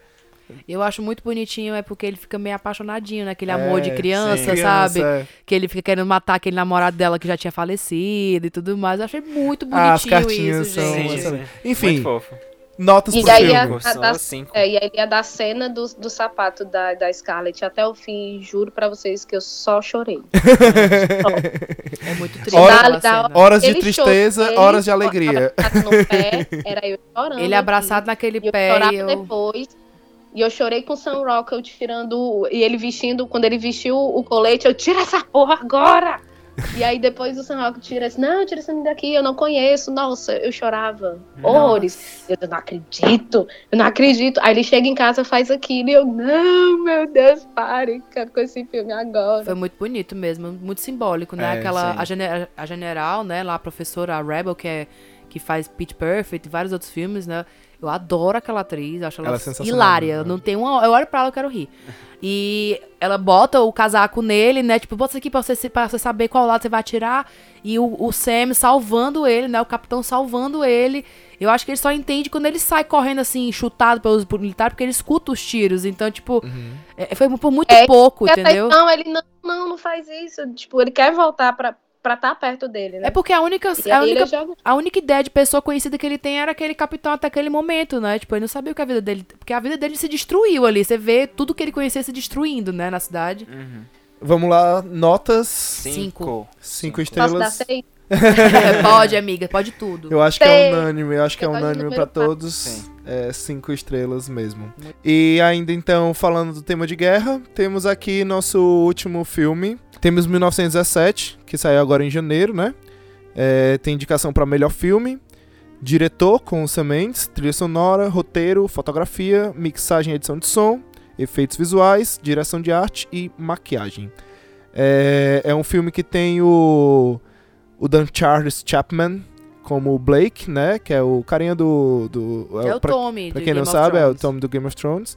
E o George McKay como o Scofield. Pra mim... Ele é um, ele é um filme bem fora da, fora da curva mesmo, assim. Eu não esperava assim. esse filme, assim. É, porque ele é um filme que ele é um filme sobre guerra, né? Um filme de guerra, não é um filme sobre guerra, ele é um filme de guerra. É, mas ele não é ufanista, né? Ele não é nem um pouco patriota, não é nada disso. Ele não, não, faz, não faz alusão a nada disso, assim. Ele apenas, ele apenas conta a história de, de dois homens que se entregaram... cegamente pra uma missão impossível, um mais cegamente do que o outro, pra uma missão praticamente suicida, e que e é isso, ponto, é sobre isso o filme, é sobre dois caras que se entregaram pra uma missão pra, en, pra enviar uma mensagem pra tentar salvar o, a, o exército aliado deles, e ponto. Você não, aqui ele não pesa, ele não faz juízo de valor de qual, de qual lado tá certo ou errado, do, de que é isso ou aquilo outro, como a gente vê na maioria de filmes de guerra, fazendo um como vilão. Ele nem se aprofunda nessa questão histórica de lados, do porquê a guerra, de quem é quem, na verdade é, é só do... Salvar vidas. Entrega, tipo, é, estratégia e os percursos. A missão é, dele... É, muito, é um filme sobre percursos e percalços. Exato. Do e que... A... histórico, né? E falando, a gente falou bastante de edição e ritmo no, no irlandês, e aqui a gente tem um o filme que... faltou que, muito no outro. É, Esse aqui e aqui sobra, a gente assim. tem um filme praticamente é, editado pra parecer que foi filmado de um take só. É, o que realmente parece. O que realmente parece. Eu mesmo que não estava, procur... e não estava procurando cortes durante o filme, eu só vim perceber de fato um corte com uma hora e sete de filme. O filme é curto, ele tem menos de duas horas, tem uma hora e cinquenta e oito de filme. E olha só que filme bom, né? É. Filme curto. Né? E ele, ele tem... A maior cena dele tem nove minutos, né? Ele não é uma... Não é um filme... Realmente não é com uma hora e sete o primeiro corte. Existem outros cortes antes disso. Mas perceptível mesmo, assim, que... Que você...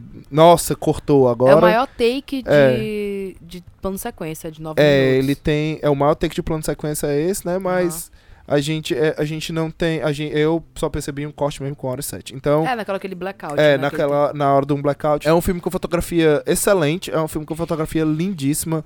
Um roteiro... É um filme que é praticamente sustentado nas costas só desses dois personagens, né? Do... E brilhante, do viu? Do Chapman assim. E do McQuay, né? E é, e é um filme dinâmico pra caramba. Tem muitas cenas... Tem muitas cenas que não, não existe diálogo na cena. E que você entende tudo que tá acontecendo na cena. E é um filme que te, que dá, que, que te dá um aperto no coração. É um filme que te dá angústia. É um filme que te dá ansiedade. É um filme que te deixa feliz em, algum, em, em uns pontinhos ali. É um filme que te deixa triste. É um filme que, que quebra todas as expectativas também.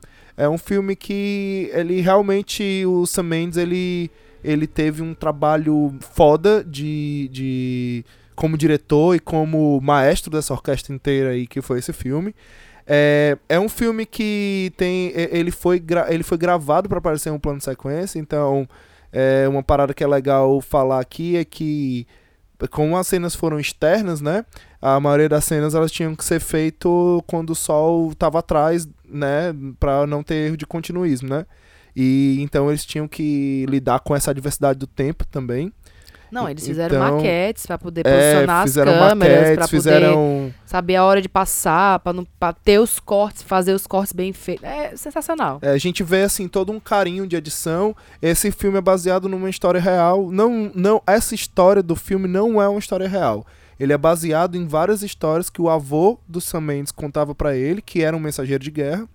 Ele contou pra ele várias histórias e ele pegou dentro do espírito dessas histórias que ele contou e criou essa história. E a história conta basicamente... A, a, a história é de dois caras que estão indo transmitir uma, uma mensagem pra uma outra tropa. São tropas inglesas, né? A gente vê a guerra, a Primeira Guerra Mundial pela ótica dos ingleses, né? Eles estão indo transmitir que eles vão... Que os alemães... Não... É, que eles vão... Essa outra tropa de inglês vai atacar uma região que os alemães estavam lá, que eles acham que os alemães saíram fora. E ele vai transmitir que é uma armadilha, que, que na verdade os alemães estão ali super bem posicionados e, e que isso vai acontecer, né? E é essa a ideia do filme inteiro. Eles têm que chegar lá no final pra salvar a vida de mil e seiscentos homens. E é muita homens. Viagem, né? Tipo assim, a gente vê muito filme de guerra... Tá muito acostumada a ver muito filme de guerra, mas ainda me choca. Não me choca, porque afinal não é essa palavra. É muito inco- cômico como é montada a guerra naquela época, sabe? A galera ficar esperando na trincheira, tem que montar Sim. aquelas coisas. Aí tem, a, tem um batalhão que monta a trincheira, que entra por último e... Todas aquelas coisas assim de ter que esperar a primeira onda de ataque. Tipo, como assim, meu filho? Entendeu? Esperar a noite inteira. E tem, tipo, rola várias lendas desse negócio de esperar entre eles e tal. Então, tipo assim, eu, eu acho engraçado isso, porque realmente eu não consigo imaginar, até porque estamos à beira da Terceira Guerra Mundial. Aquela, né? Desesperada. Mas, assim, eu acho, achei interessante. Eu gosto, eu gostei muito do filme. E é isso. Eu acho que é bem interessante o filme. Vale muito a pena se assistir no cinema, que se eu falar muito, eu vou acabar entregando demais. Sim, é, é como o Matheus falou, tipo, pra mim, a, o fato do filme parecer ser feito em plano de sequência faz toda a diferença. É, porque, tipo, o filme de guerra, caramba, não, já é, é um pouco saturado já, né? Tipo, é tudo um pouco mais do mesmo. E eu acho que esse foi o diferencial, porque eu acho que o, o Sam Mendes, ele conseguiu usar a guerra, tipo, a atmosfera da guerra ao, no favor, ao favor dele, né? Porque a fotografia do filme é incrível. A câmera, ela se move de uma maneira muito natural. É, às vezes parece que você tá realmente atrás da pessoa, lá andando nas trincheiras. Quando ou... Você vê, tá passando do lado, na frente, Isso, tá acompanhando o olhar é, dele, desespero. É, tipo, é muito incrível, é, sério, muito incrível. É, o, realmente o filme inteiro parece que foi feito de uma tacada só. Tem, tem vários cortes, mas tipo, só se você realmente tiver muito... O olho muito atento pra prestar atenção mesmo. Quem tiver alguma noção de edição, talvez consiga identificar, mas... É muito sutil, é muito bem feito. É, é uma história com, é, muito simples, mas que ele consegue se sobressair, porque é, não, é, não é sobre, tipo, só avisar eles que realmente é uma armadilha, mas, tipo assim, é de ver o, como é, o quão difícil era viver naquela época, o quão, o quão difícil foi a missão dele de chegar do ponto A ao ponto B, porque o filme é isso, é chegar de um ponto A ao ponto B, é exatamente isso, mas assim, tem várias partes emotivas, tem várias partes tensas do filme que eu não vou falar pra não... não... não estragar. Não, e vamos combinar que se fosse gravar de outra forma, não teria o mesmo poder. Não teria. E tem cenas, e tem cenas lindas, assim, não, lindas, assim... Não, na, a fotografia do filme colocando, é maravilhosa. Colocando dentro do ambiente de guerra, né, assim, lindas entre é... várias aspas, mas, por exemplo, a gente tem uma cena a, a, a, que eu acho que vai ficar bem icônica, que é a cena, que é a cena do avião, né? Nossa, é... aquela cena. Aquela cena do avião, ela é uma cena que você, você olha a cena e você assim, vai acontecer tal coisa. E você vê a coisa acontecendo e mesmo assim você fica... Você se surpreende, você fica... Você fica respirando forte. É, fica respirando forte, fica ansioso, fica angustiado pelo que tá acontecendo. E isso é foda. É muito, tá, uma cena que me marcou muito foi ele saindo da primeira trincheira. Também. Que é aquele mar de corpos mortos. A terra, ali, terra de ninguém, né? Ali, a terra de ninguém é muito E é o legal. Primeiro impacto do filme que você é. tem. Que é logo depois que ele recebe a missão, que eles saem dali, eu já, você já fica assim, caralho. É. E você vê várias e vezes... E a câmera vai rodando e você vai vendo assim... Ah, que nervoso. É, e você vê a briga dele, é tipo assim, a luta deles contra, contra as adversidades do, da, própria, da própria paisagem, né? Assim, digamos assim, da, da própria... Da própria destruição, É, né? Porque, tipo, tal hora o cara tá lá e ele... Ele tá lá no rio e aí, tipo, parece que ele já olhou assim, foda-se, eu vou morrer mesmo, acabou e tal, não sei o quê. E aí ele escuta um sonzinho, não, não vou morrer não, cara, tô bem aqui. E pá, já começa, e parece que ele tira força do cu e, con- e consegue tudo de novo e consegue chegar e consegue, sabe? E você fica, caralho, meu irmão, que, que onda é essa? É, eu acho que ele tinha desistido ali, até ele é... perguntar onde é que eu tô. Exatamente, tipo, ele desistiu e eu ele Eu também escutou. tinha desistido, eu, todo mundo desistiu com ele, porque na hora que você, eu lembro que você falou, na hora que ele caiu da cachoeira, você falou, ele morreu. Acabou o filme agora. Sim, é. Aquela cena eu achei muito foda. A, muito foda. A, da, da parte da água, na hora que ele tá saindo. Várias tá horas a gente corpos. acha que eles morreram, Sim. na verdade. Nossa. Não, e assim, eu assisti no cinema, né, eu assisti em IMAX, então tipo assim, a, a, as cenas que era pra surpreender, pra pegar você desprevenido, pega vocês desprevenidos. Tipo, eu vi várias pessoas pulando na cadeira, tipo assim, no susto, sabe? É, tipo, é muito... Porque é muito imersivo, é muito imersivo é muito o filme. Imersivo, tipo, e é muito tenho... diferente, é verdade. Essa parada de, dele ser de uma sequência só, não fica cansativo. E eu tenho quase certeza que a maioria dos prêmios técnicos ele vai levar. É. Tipo, com não certeza. tem como... Esse é, filme, sério? ele tipo... é uma obra técnica impecável. Com toda certeza. Roteiro, fotografia, mixa... é, mixagem de som, efeito visual... Maquiagem, tudo, ele vai levar. Ele vai levar quase tudo, é verdade. Isso é Com verdade certeza. mesmo. Assim, pra mim, a, a, o filme cairia... É só de roteiro, assim. Não, não o roteiro em si, que é a história, né, da mensagem e tal. É, é só a falta... Não é nem de emotividade, mas é a falta de ligação entre os personagens, entendeu? Eu não sinto... Eu não consegui sentir tanto da... da urgência do... Depois que o, o irmão do menino morre, sabe? Sim. Claro, tem aquela toda de salvar e tal. Realmente, tem mi- milhares de pessoas que podem morrer, blá, blá, blá. Isso, assim, emotivamente não me pegou. Aquela cena dele com a francesa também... Ok. É. Não, não me emocionou. O que me emocionou muito mais foram as sensações em que a, a fotografia me colocava. Tipo, a sim. sensação de claustrofobia. Sim, sim. sim. A, Isso sim. A, a cena do avião, a cena da travessia na ponte. E aquela... A, aquela cena do... Da mina. Dele correndo, da mina é, é foda. Da mina é foda. Da, da, mina, da mina é foda. É. Esses sentimentos de urgência, sabe? De, de necessidade, de susto. A cena que o... Que é a cena depois do... Que ele enche o cantil de leite, né? Que troca. Sim. Muito lindo isso, achei muito massa. Outro recurso, é. né? Que a gente vê, que foi que é lá atrás, é, né? Pra quem ele troca. É, é. E sabe... É, isso isso foi, foi pra mim, pesou muito mais. Eu saí do filme, puta que pariu, que, que, que, que imersão, sabe? No... É. Numa parte, no, num filme de guerra, do que propriamente sentir a ligação do cara com a necessidade de entregar a mensagem. Isso, isso me deixou meio afastada. A cena, a, a última cena dele ter realmente correndo pra entregar a mensagem, puta Que aquela sim. cena é do caralho. Sim. Tem até, uma, tem até a versão pra... especial do diretor, que é o Galvão narrando. Galvão narrando, é o Faustão. É, é o Faustão, eu não quer consegui dizer... ver, eu ainda não consegui ver, porque tem, eles fizeram todos os especiais, mostrando as filmagens e eu tal, vi, ainda eu não consegui um vídeo ver. Bastidores, mas é, é um filme que você termina e você diz, não, eu quero saber como é, como é que foi feito. Eu quero ver o making-off agora. É. Eu quero o Blu-ray agora. Eu quero o Blu-ray com comentários do diretor e o especial do making-off. É, tipo... É, tipo, cara, as cenas de trincheira, pra mim, quando ele... A, a, a, o primeiro take, né?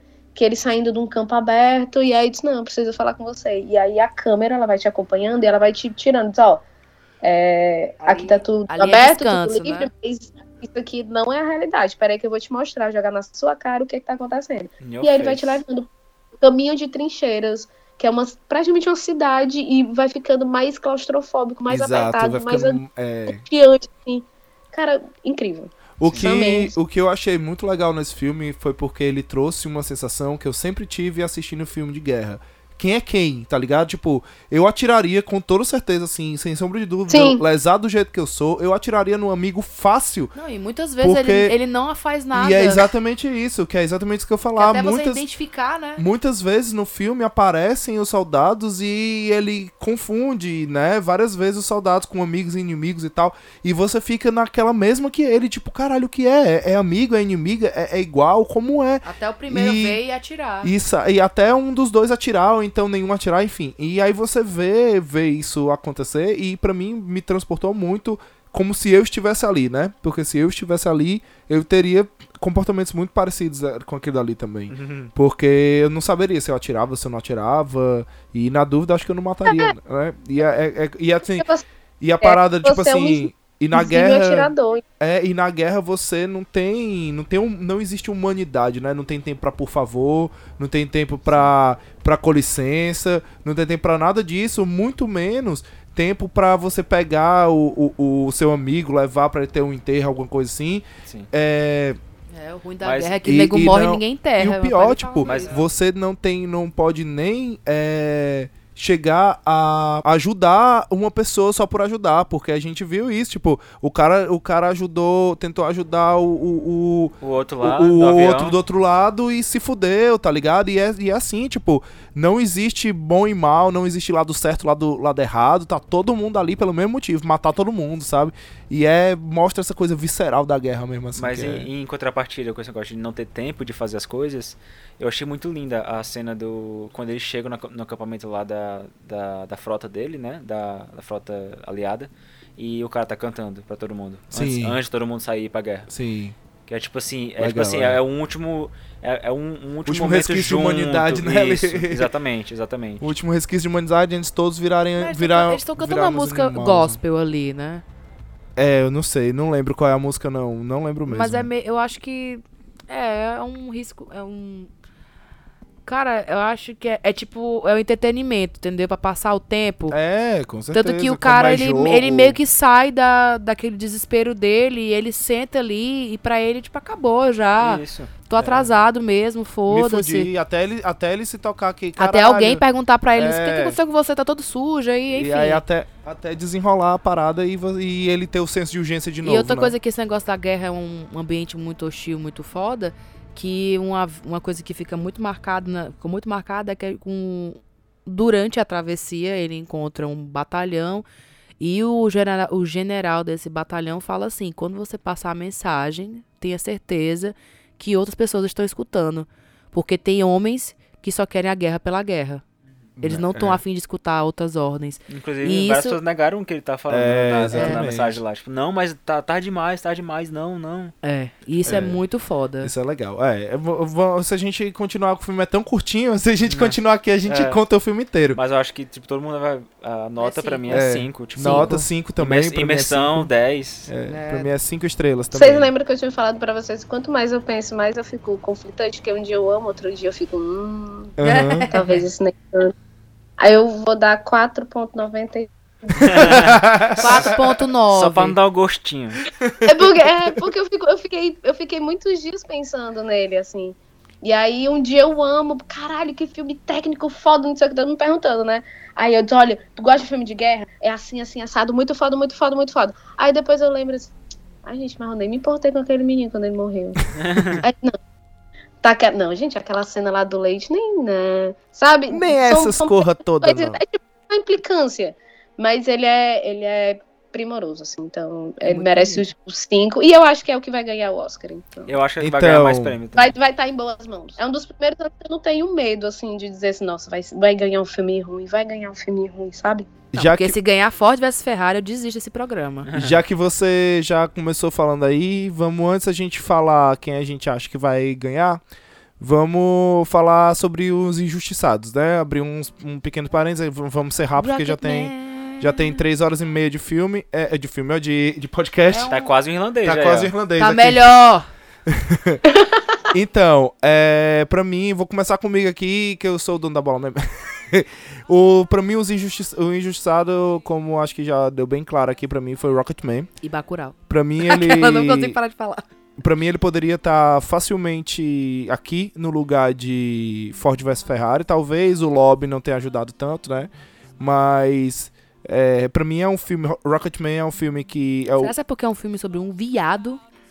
Não, porque o... o, o, o... É verdade. É, o Bohemian Rhapsody também. E é horrível é. aquele filme, velho. É, eu acho que foi falta de lobby mesmo, mas o, o, o Rocketman, ele mostra o Elton John genial. A, a gente... Ai, aquele filme é muito A bonito, gente sofre velho. junto com ele, a gente... A e gente é um musical. Fica feliz junto com ele. Ele é um filme, ele é construído como musical, ele não é aquela coisa piegas de história de banda, que conta... Ele é, ele é uma parada que, já que tem música, vamos usar a música dentro do filme pra contar a história. Mas é aquele negócio, e... né? Você vê que é um filme criado pelo... O Elton Elton John estava ali. É, e aí e é exatamente isso. Você vê o cara, não tem, não tem, não tem chapa branca de jeito nenhum, saca? Tipo, é um filme que ele mostra, mostra o cara se drogando, mostra o cara ficando louco, mostra o cara mandando todo mundo pra puto que pariu sem necessidade, mostra, mostra ele no fundo do poço e mostra ele se reerguendo, mostra ele refazendo a vida dele, ele, ele indo de novo pro topo. E isso é lindo, cara. E, o, e, e tudo isso, o Rocketman só teve indicação a melhor trilha original. Que é, melhor música original. É, que, que é isso, velho. Que é isso, que é isso. Que melhor vergonha. ator,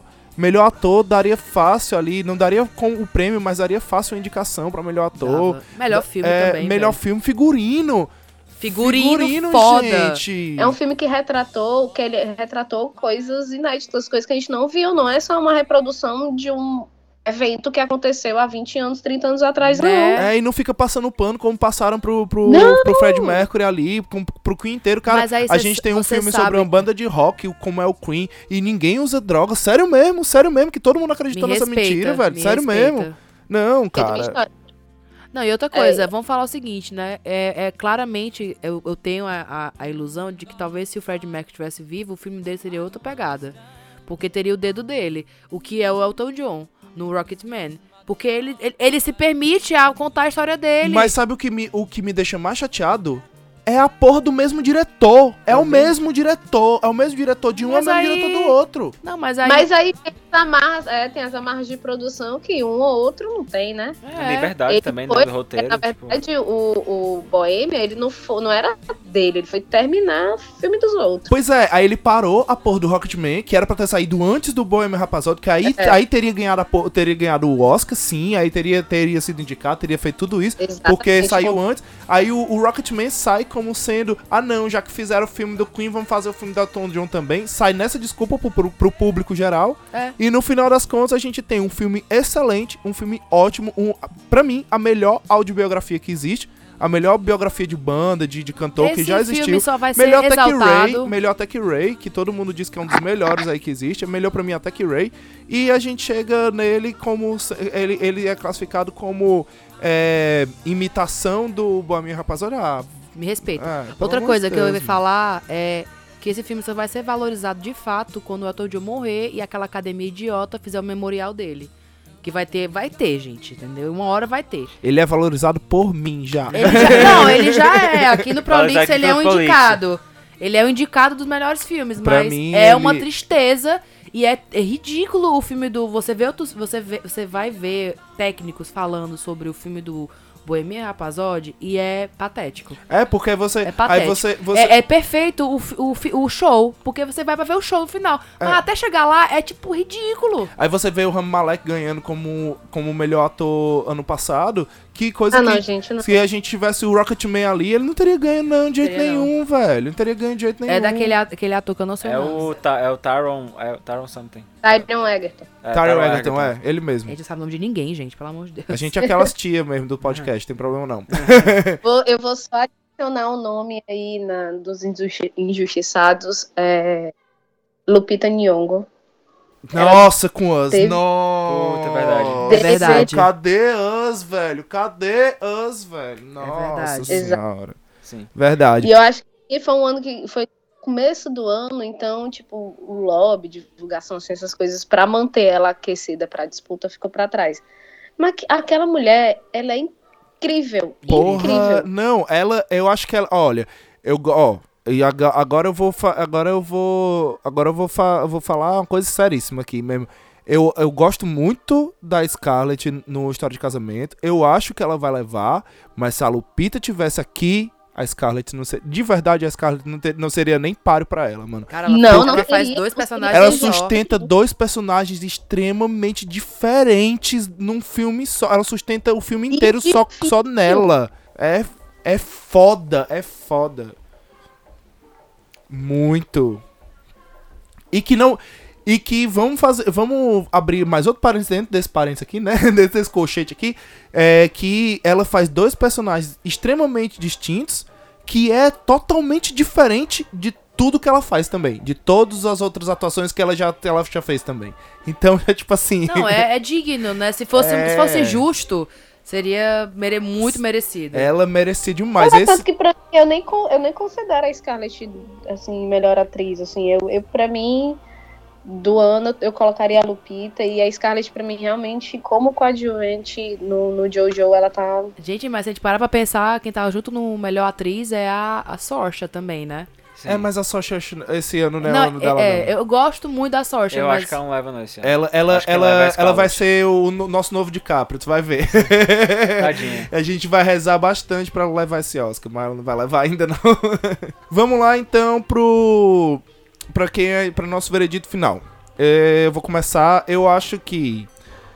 No o meu coração, no meu coraçãozinho, eu queria muito... que quem levasse esse Oscar é... Assim, né? Quando eu assisti o filme, e eu acabei de assistir, assim... Esse filme eu achei que ele fosse levar um Oscar, que era o Joker, né? Eu achei que o Joker fosse levar, mas no meu coraçãozinho mesmo, assim, eu queria, pela ousadia, quem levasse era o Jojo Rabbit. Mas, a... depois de ter assistido tudo... E, e conhecendo a academia. E, conhece, e, tendo, e vendo mais ou menos o histórico do, dos prêmios da academia. E não desmerecendo, porque é um bom filme. Eu acho que quem leva é mil novecentos e dezessete. mil novecentos e dezessete acho que é quem leva esse Oscar de melhor filme. Também, também acho que leva como melhor diretor também. Eu, eu gostaria que o Coringa ganhasse mais pelo, pelo que ele trouxe à tona. Como discussão, que é uma coisa muito importante. Mas eu acho que ele não ganha. Eu acho que o mil novecentos e dezessete deve ganhar pelo quesito te- técnica. Sim. Porque é assim... Inovação também, né? O exato. E porque é muito, é, é muito mais complicado fazer o que ele fez, cima, é, cinematograficamente falando, do que o Coringa fez, digamos é, assim, até né? Porque o Coringa é muito comparado ao Rei da Comédia e ao Taxi Driver. Isso. Pelo estilo de filme. Então, não é algo assim... Mas eu acho que, é, que vai, vai acabar levando o, é o de guerra mesmo, o dezessete. A minha opinião, meu coração tá dividido. Meu coração, meu coraçãozinho, ficaria muito feliz em ver a academia dar o melhor filme de dois mil e vinte pra Parasita. Parasita, é. Eu porque acho que era quem eu queria que ganhasse também. Seria Vou mudar aqui. Sensacional. E fica dividido com Little Woman, porque ele, ele se encaixa ali nos padrões Oscar. Mas eu sei que não vai ganhar, como eu também sei que não vai ser Parasita. Seria incrível se fosse um desses dois. Talvez ele ganhe o melhor filme estrangeiro. É, mas não é o suficiente. É, Parasita seria não, não muito é, mas eu acredito que eles colocaram em duas categorias. É, é muito mais assim, vamos dar as duas indicações, porque essa daqui ele vai levar. Só pra dizer quem te indicou, entendeu? É, mas, mas o quão revolucionário as, realmente as não seria se ele, se ele levasse. Gente, Parasita... Não, se não tivesse cacife, entendeu? Aham, uhum, é, não, é verdade, com, com certeza. É... Eu, na minha opinião, assim, eu acho muito bonito o mil novecentos e dezessete. Eu, ele é ele, ele, é ele quem vai ganhar, assim, a minha opinião, fora do meu coração. Não que seja um filme ruim nem nada, eu gostei muito, eu falei muito bem dele, eu acho que ele é uma nota cinco estrelas aí e tudo mais. Mas eu ainda acho que Parasita tem, tem uma história diferente. Conta uma... Conta, conta coisas que não foram contadas ainda, entendeu? É uma história nova. E Jojo Rabbit, mais que seja uma história ousada, não é uma história nova, entendeu? Uhum. Então, tipo assim, é, é, é perfeito pra ser o filme do ano, entendeu? Na minha opinião. É. Little Woman, porque existe uma identificação, eu e elas ali, a gente tá se vivendo, eu quero ler, quero é. ler esse livro, me apaixonei muito por isso, eu quero ver até onde vai essa história. Tipo assim, num livro, no caso, né? Mas we all know o que vai acontecer, né? É, eu, eu mudo meu, meu voto de coração também, eu vou pro Parasita aí. Olha aí! Uhul! É, eu falei do Jojo mesmo pela... pela exatamente pela, pela essa parada de, da, da, da, de ser audacioso, né? De ser corajoso em falar sobre um, sobre um tema tão nebuloso assim, mas que realmente não é a primeira vez que se é falado, né? Uhum. E o Parasita é realmente algo muito novo, assim, muito diferente de tudo que a gente já viu. E surpreende. É o, é o cinema coreano sendo mostrado. Pode ser muito, muito normal no cinema coreano, mas me lembrou muito Old Boy também, e Old Boy foi um, é um filme que tem um espaço bem reservado no meu coração. Desculpa, Wells, tomei tua vez, pode falar. Não, todo mundo aqui pode fazer os adendos, a hora que quiser. Então, eu acho que vai ganhar... É mil novecentos e dezessete, não tem como. Todo mundo triste, ah, meu, esse filme mesmo. Cara, assim, ó, tá ganhando tudo, ok. É um filme que eu quisesse ganhar? Talvez, assim, tivesse dois, três ali que eu vou ficar feliz pra caralho se ganharem. Mas, conhecendo o Oscar do jeito que é, vai ser mil novecentos e dezessete, principalmente pela ta- parte técnica, assim, né? Pelo... Exatamente. Pelo, pelo monumento, pelo espetáculo que é, né? Meu filme do meu coraçãozinho, amo Coringa. Nossa, foi um filme que mexeu comigo, assim, por... mexe comigo até hoje, assim, por tudo que faz pensar. Parasita também. Eu, eu, eu fui muito julgada, porque eu não fui a pessoa que saiu saltitando do cinema. Eu fui a pessoa que saiu, assim, hã? O que foi que eu assisti aqui mesmo, gente? Não sabe? Peguei, né? É, é, é, é, tipo, pra mim ele não é tão inovador no tema, ele é muito mais inovador da forma que ele te apresenta. Sim. Sim. E isso faz você se mexer, sabe? A luta de classes, enfim, muitas dessas coisas a gente vê de outras formas, às vezes até mais maquiado. A forma como ele te joga é muito mais impactante, e isso me faz saltar mais os olhos, assim, pra Parasita. É. Agora, Jojo... Não, eu, eu fico em silêncio porque eu não consigo, eu, eu não consigo ser sucinta. Realmente ganhou meu coração. A interpretação daquele menino, a, Aquele a menino foto é muito linda. Foram encaminhar o filme Scarlett, puta que pariu, que mulher do caralho. Desculpa a minha, minha hora de palavrões. Mas... Aqui é, pode é, tudo, rapaz. Aqui é, é prolixo. É, foi, o Jojo foi, a, foi o que saiu assim, abrindo. Eu tava aqui apaixonado por um monte de filme, aí o Jojo saiu assim, abrindo caminho, assim, tipo, galera, saí do meio. E sentou e, no melhor lugar, sabe? Mas vai ganhar mil novecentos e dezessete, vai sair arrebatando tudo quanto é prêmio técnico, assim, pra... Porque não tem como, não tem nem o que discutir. É foda, é, né? foda, é foda. É foda, também é isso aí. É... Então é isso, vamos, vamos pro... falar somente dar o espaço e o, a nossa, nossa singela parabéns. Ah, menção honrosa, verdade. Exatamente, pra Democracia em Vertigem, aí com o melhor documentário da Petra é, Costa. Uh, mulheres diretoras no poder, uhul, indicadas pelo Oscar desse, desse, desse anto de homem velho. É, se, se vai ganhar ou não, aí é outro esquema, mas... Que... Seria incrível, eu quero ver a Dilma é. de vermelho, no tapete vermelho, passando de P T, coberta de P T, assim. É outra injustiçada, né, que devia estar tá aqui como categoria de melhor atriz também, porque participou do documentário... Do, é... E coadjuvante o Vampirão do Mal. E coadjuvante o Vampirão do Mal. Então é isso, pessoal, vamos pro encerramento do programa, que esse programa já tá longo.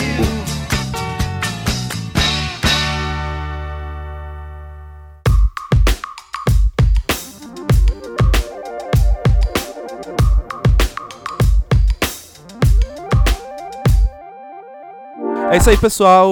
Muito obrigado por ter escutado a gente até aqui. Sei que o programa ficou extenso, mas vocês gostam bastante de programa extenso. A gente já tá aqui... A gente literalmente virou o dia gravando o podcast, mas tudo por vocês. Pedidas e pedidos. Jacks and Jacks. Jack Linz. É, queria agradecer a esse time mais uma vez maravilhoso por ter estudado, por ter visto todos os filmes. A gente foi, fez uma maratona aí nesse, de tentar assistir todos esses filmes e deu certo. Só não deu certo mais uma vez pra ti. A bichinha não conseguiu dessa vez de novo. Mas um dia, um dia ela volta a dar o ar da graça dela aqui. É, a gente vai rapidinho aqui pros cheiros da semana, antes das indicações, tá? Um cheiro pra Ana Carolina K, arroba Ana Carolina K do Twitter, falou com a gente lá no Twitter. A Calma Carola falou com a gente lá no Instagram. O Henrique Júnior, a Lívia Vasconcelos, a Patrícia Barata, a Fran Silva, o Ícaro César e o Deilson Gaga. Um beijo pra vocês. Muito obrigado. Beijo, meus amores. Muito obrigado por, por, pelos feedbacks de vocês. Muito obrigado por nos acompanhar. Agradecem muito por escutar a gente. Só pra dizer, tô escutando, foi massa. E já... esses, ele, eles fazem... Eles propagam a palavra prolixo, né? Eles é. fazem o que vocês deveriam estar tá fazendo aí, não só escutando, mas sim propagando a nossa palavra. Sim, estou cobrando. Achei ruim. Vamos aqui pras indicações bem rápidas.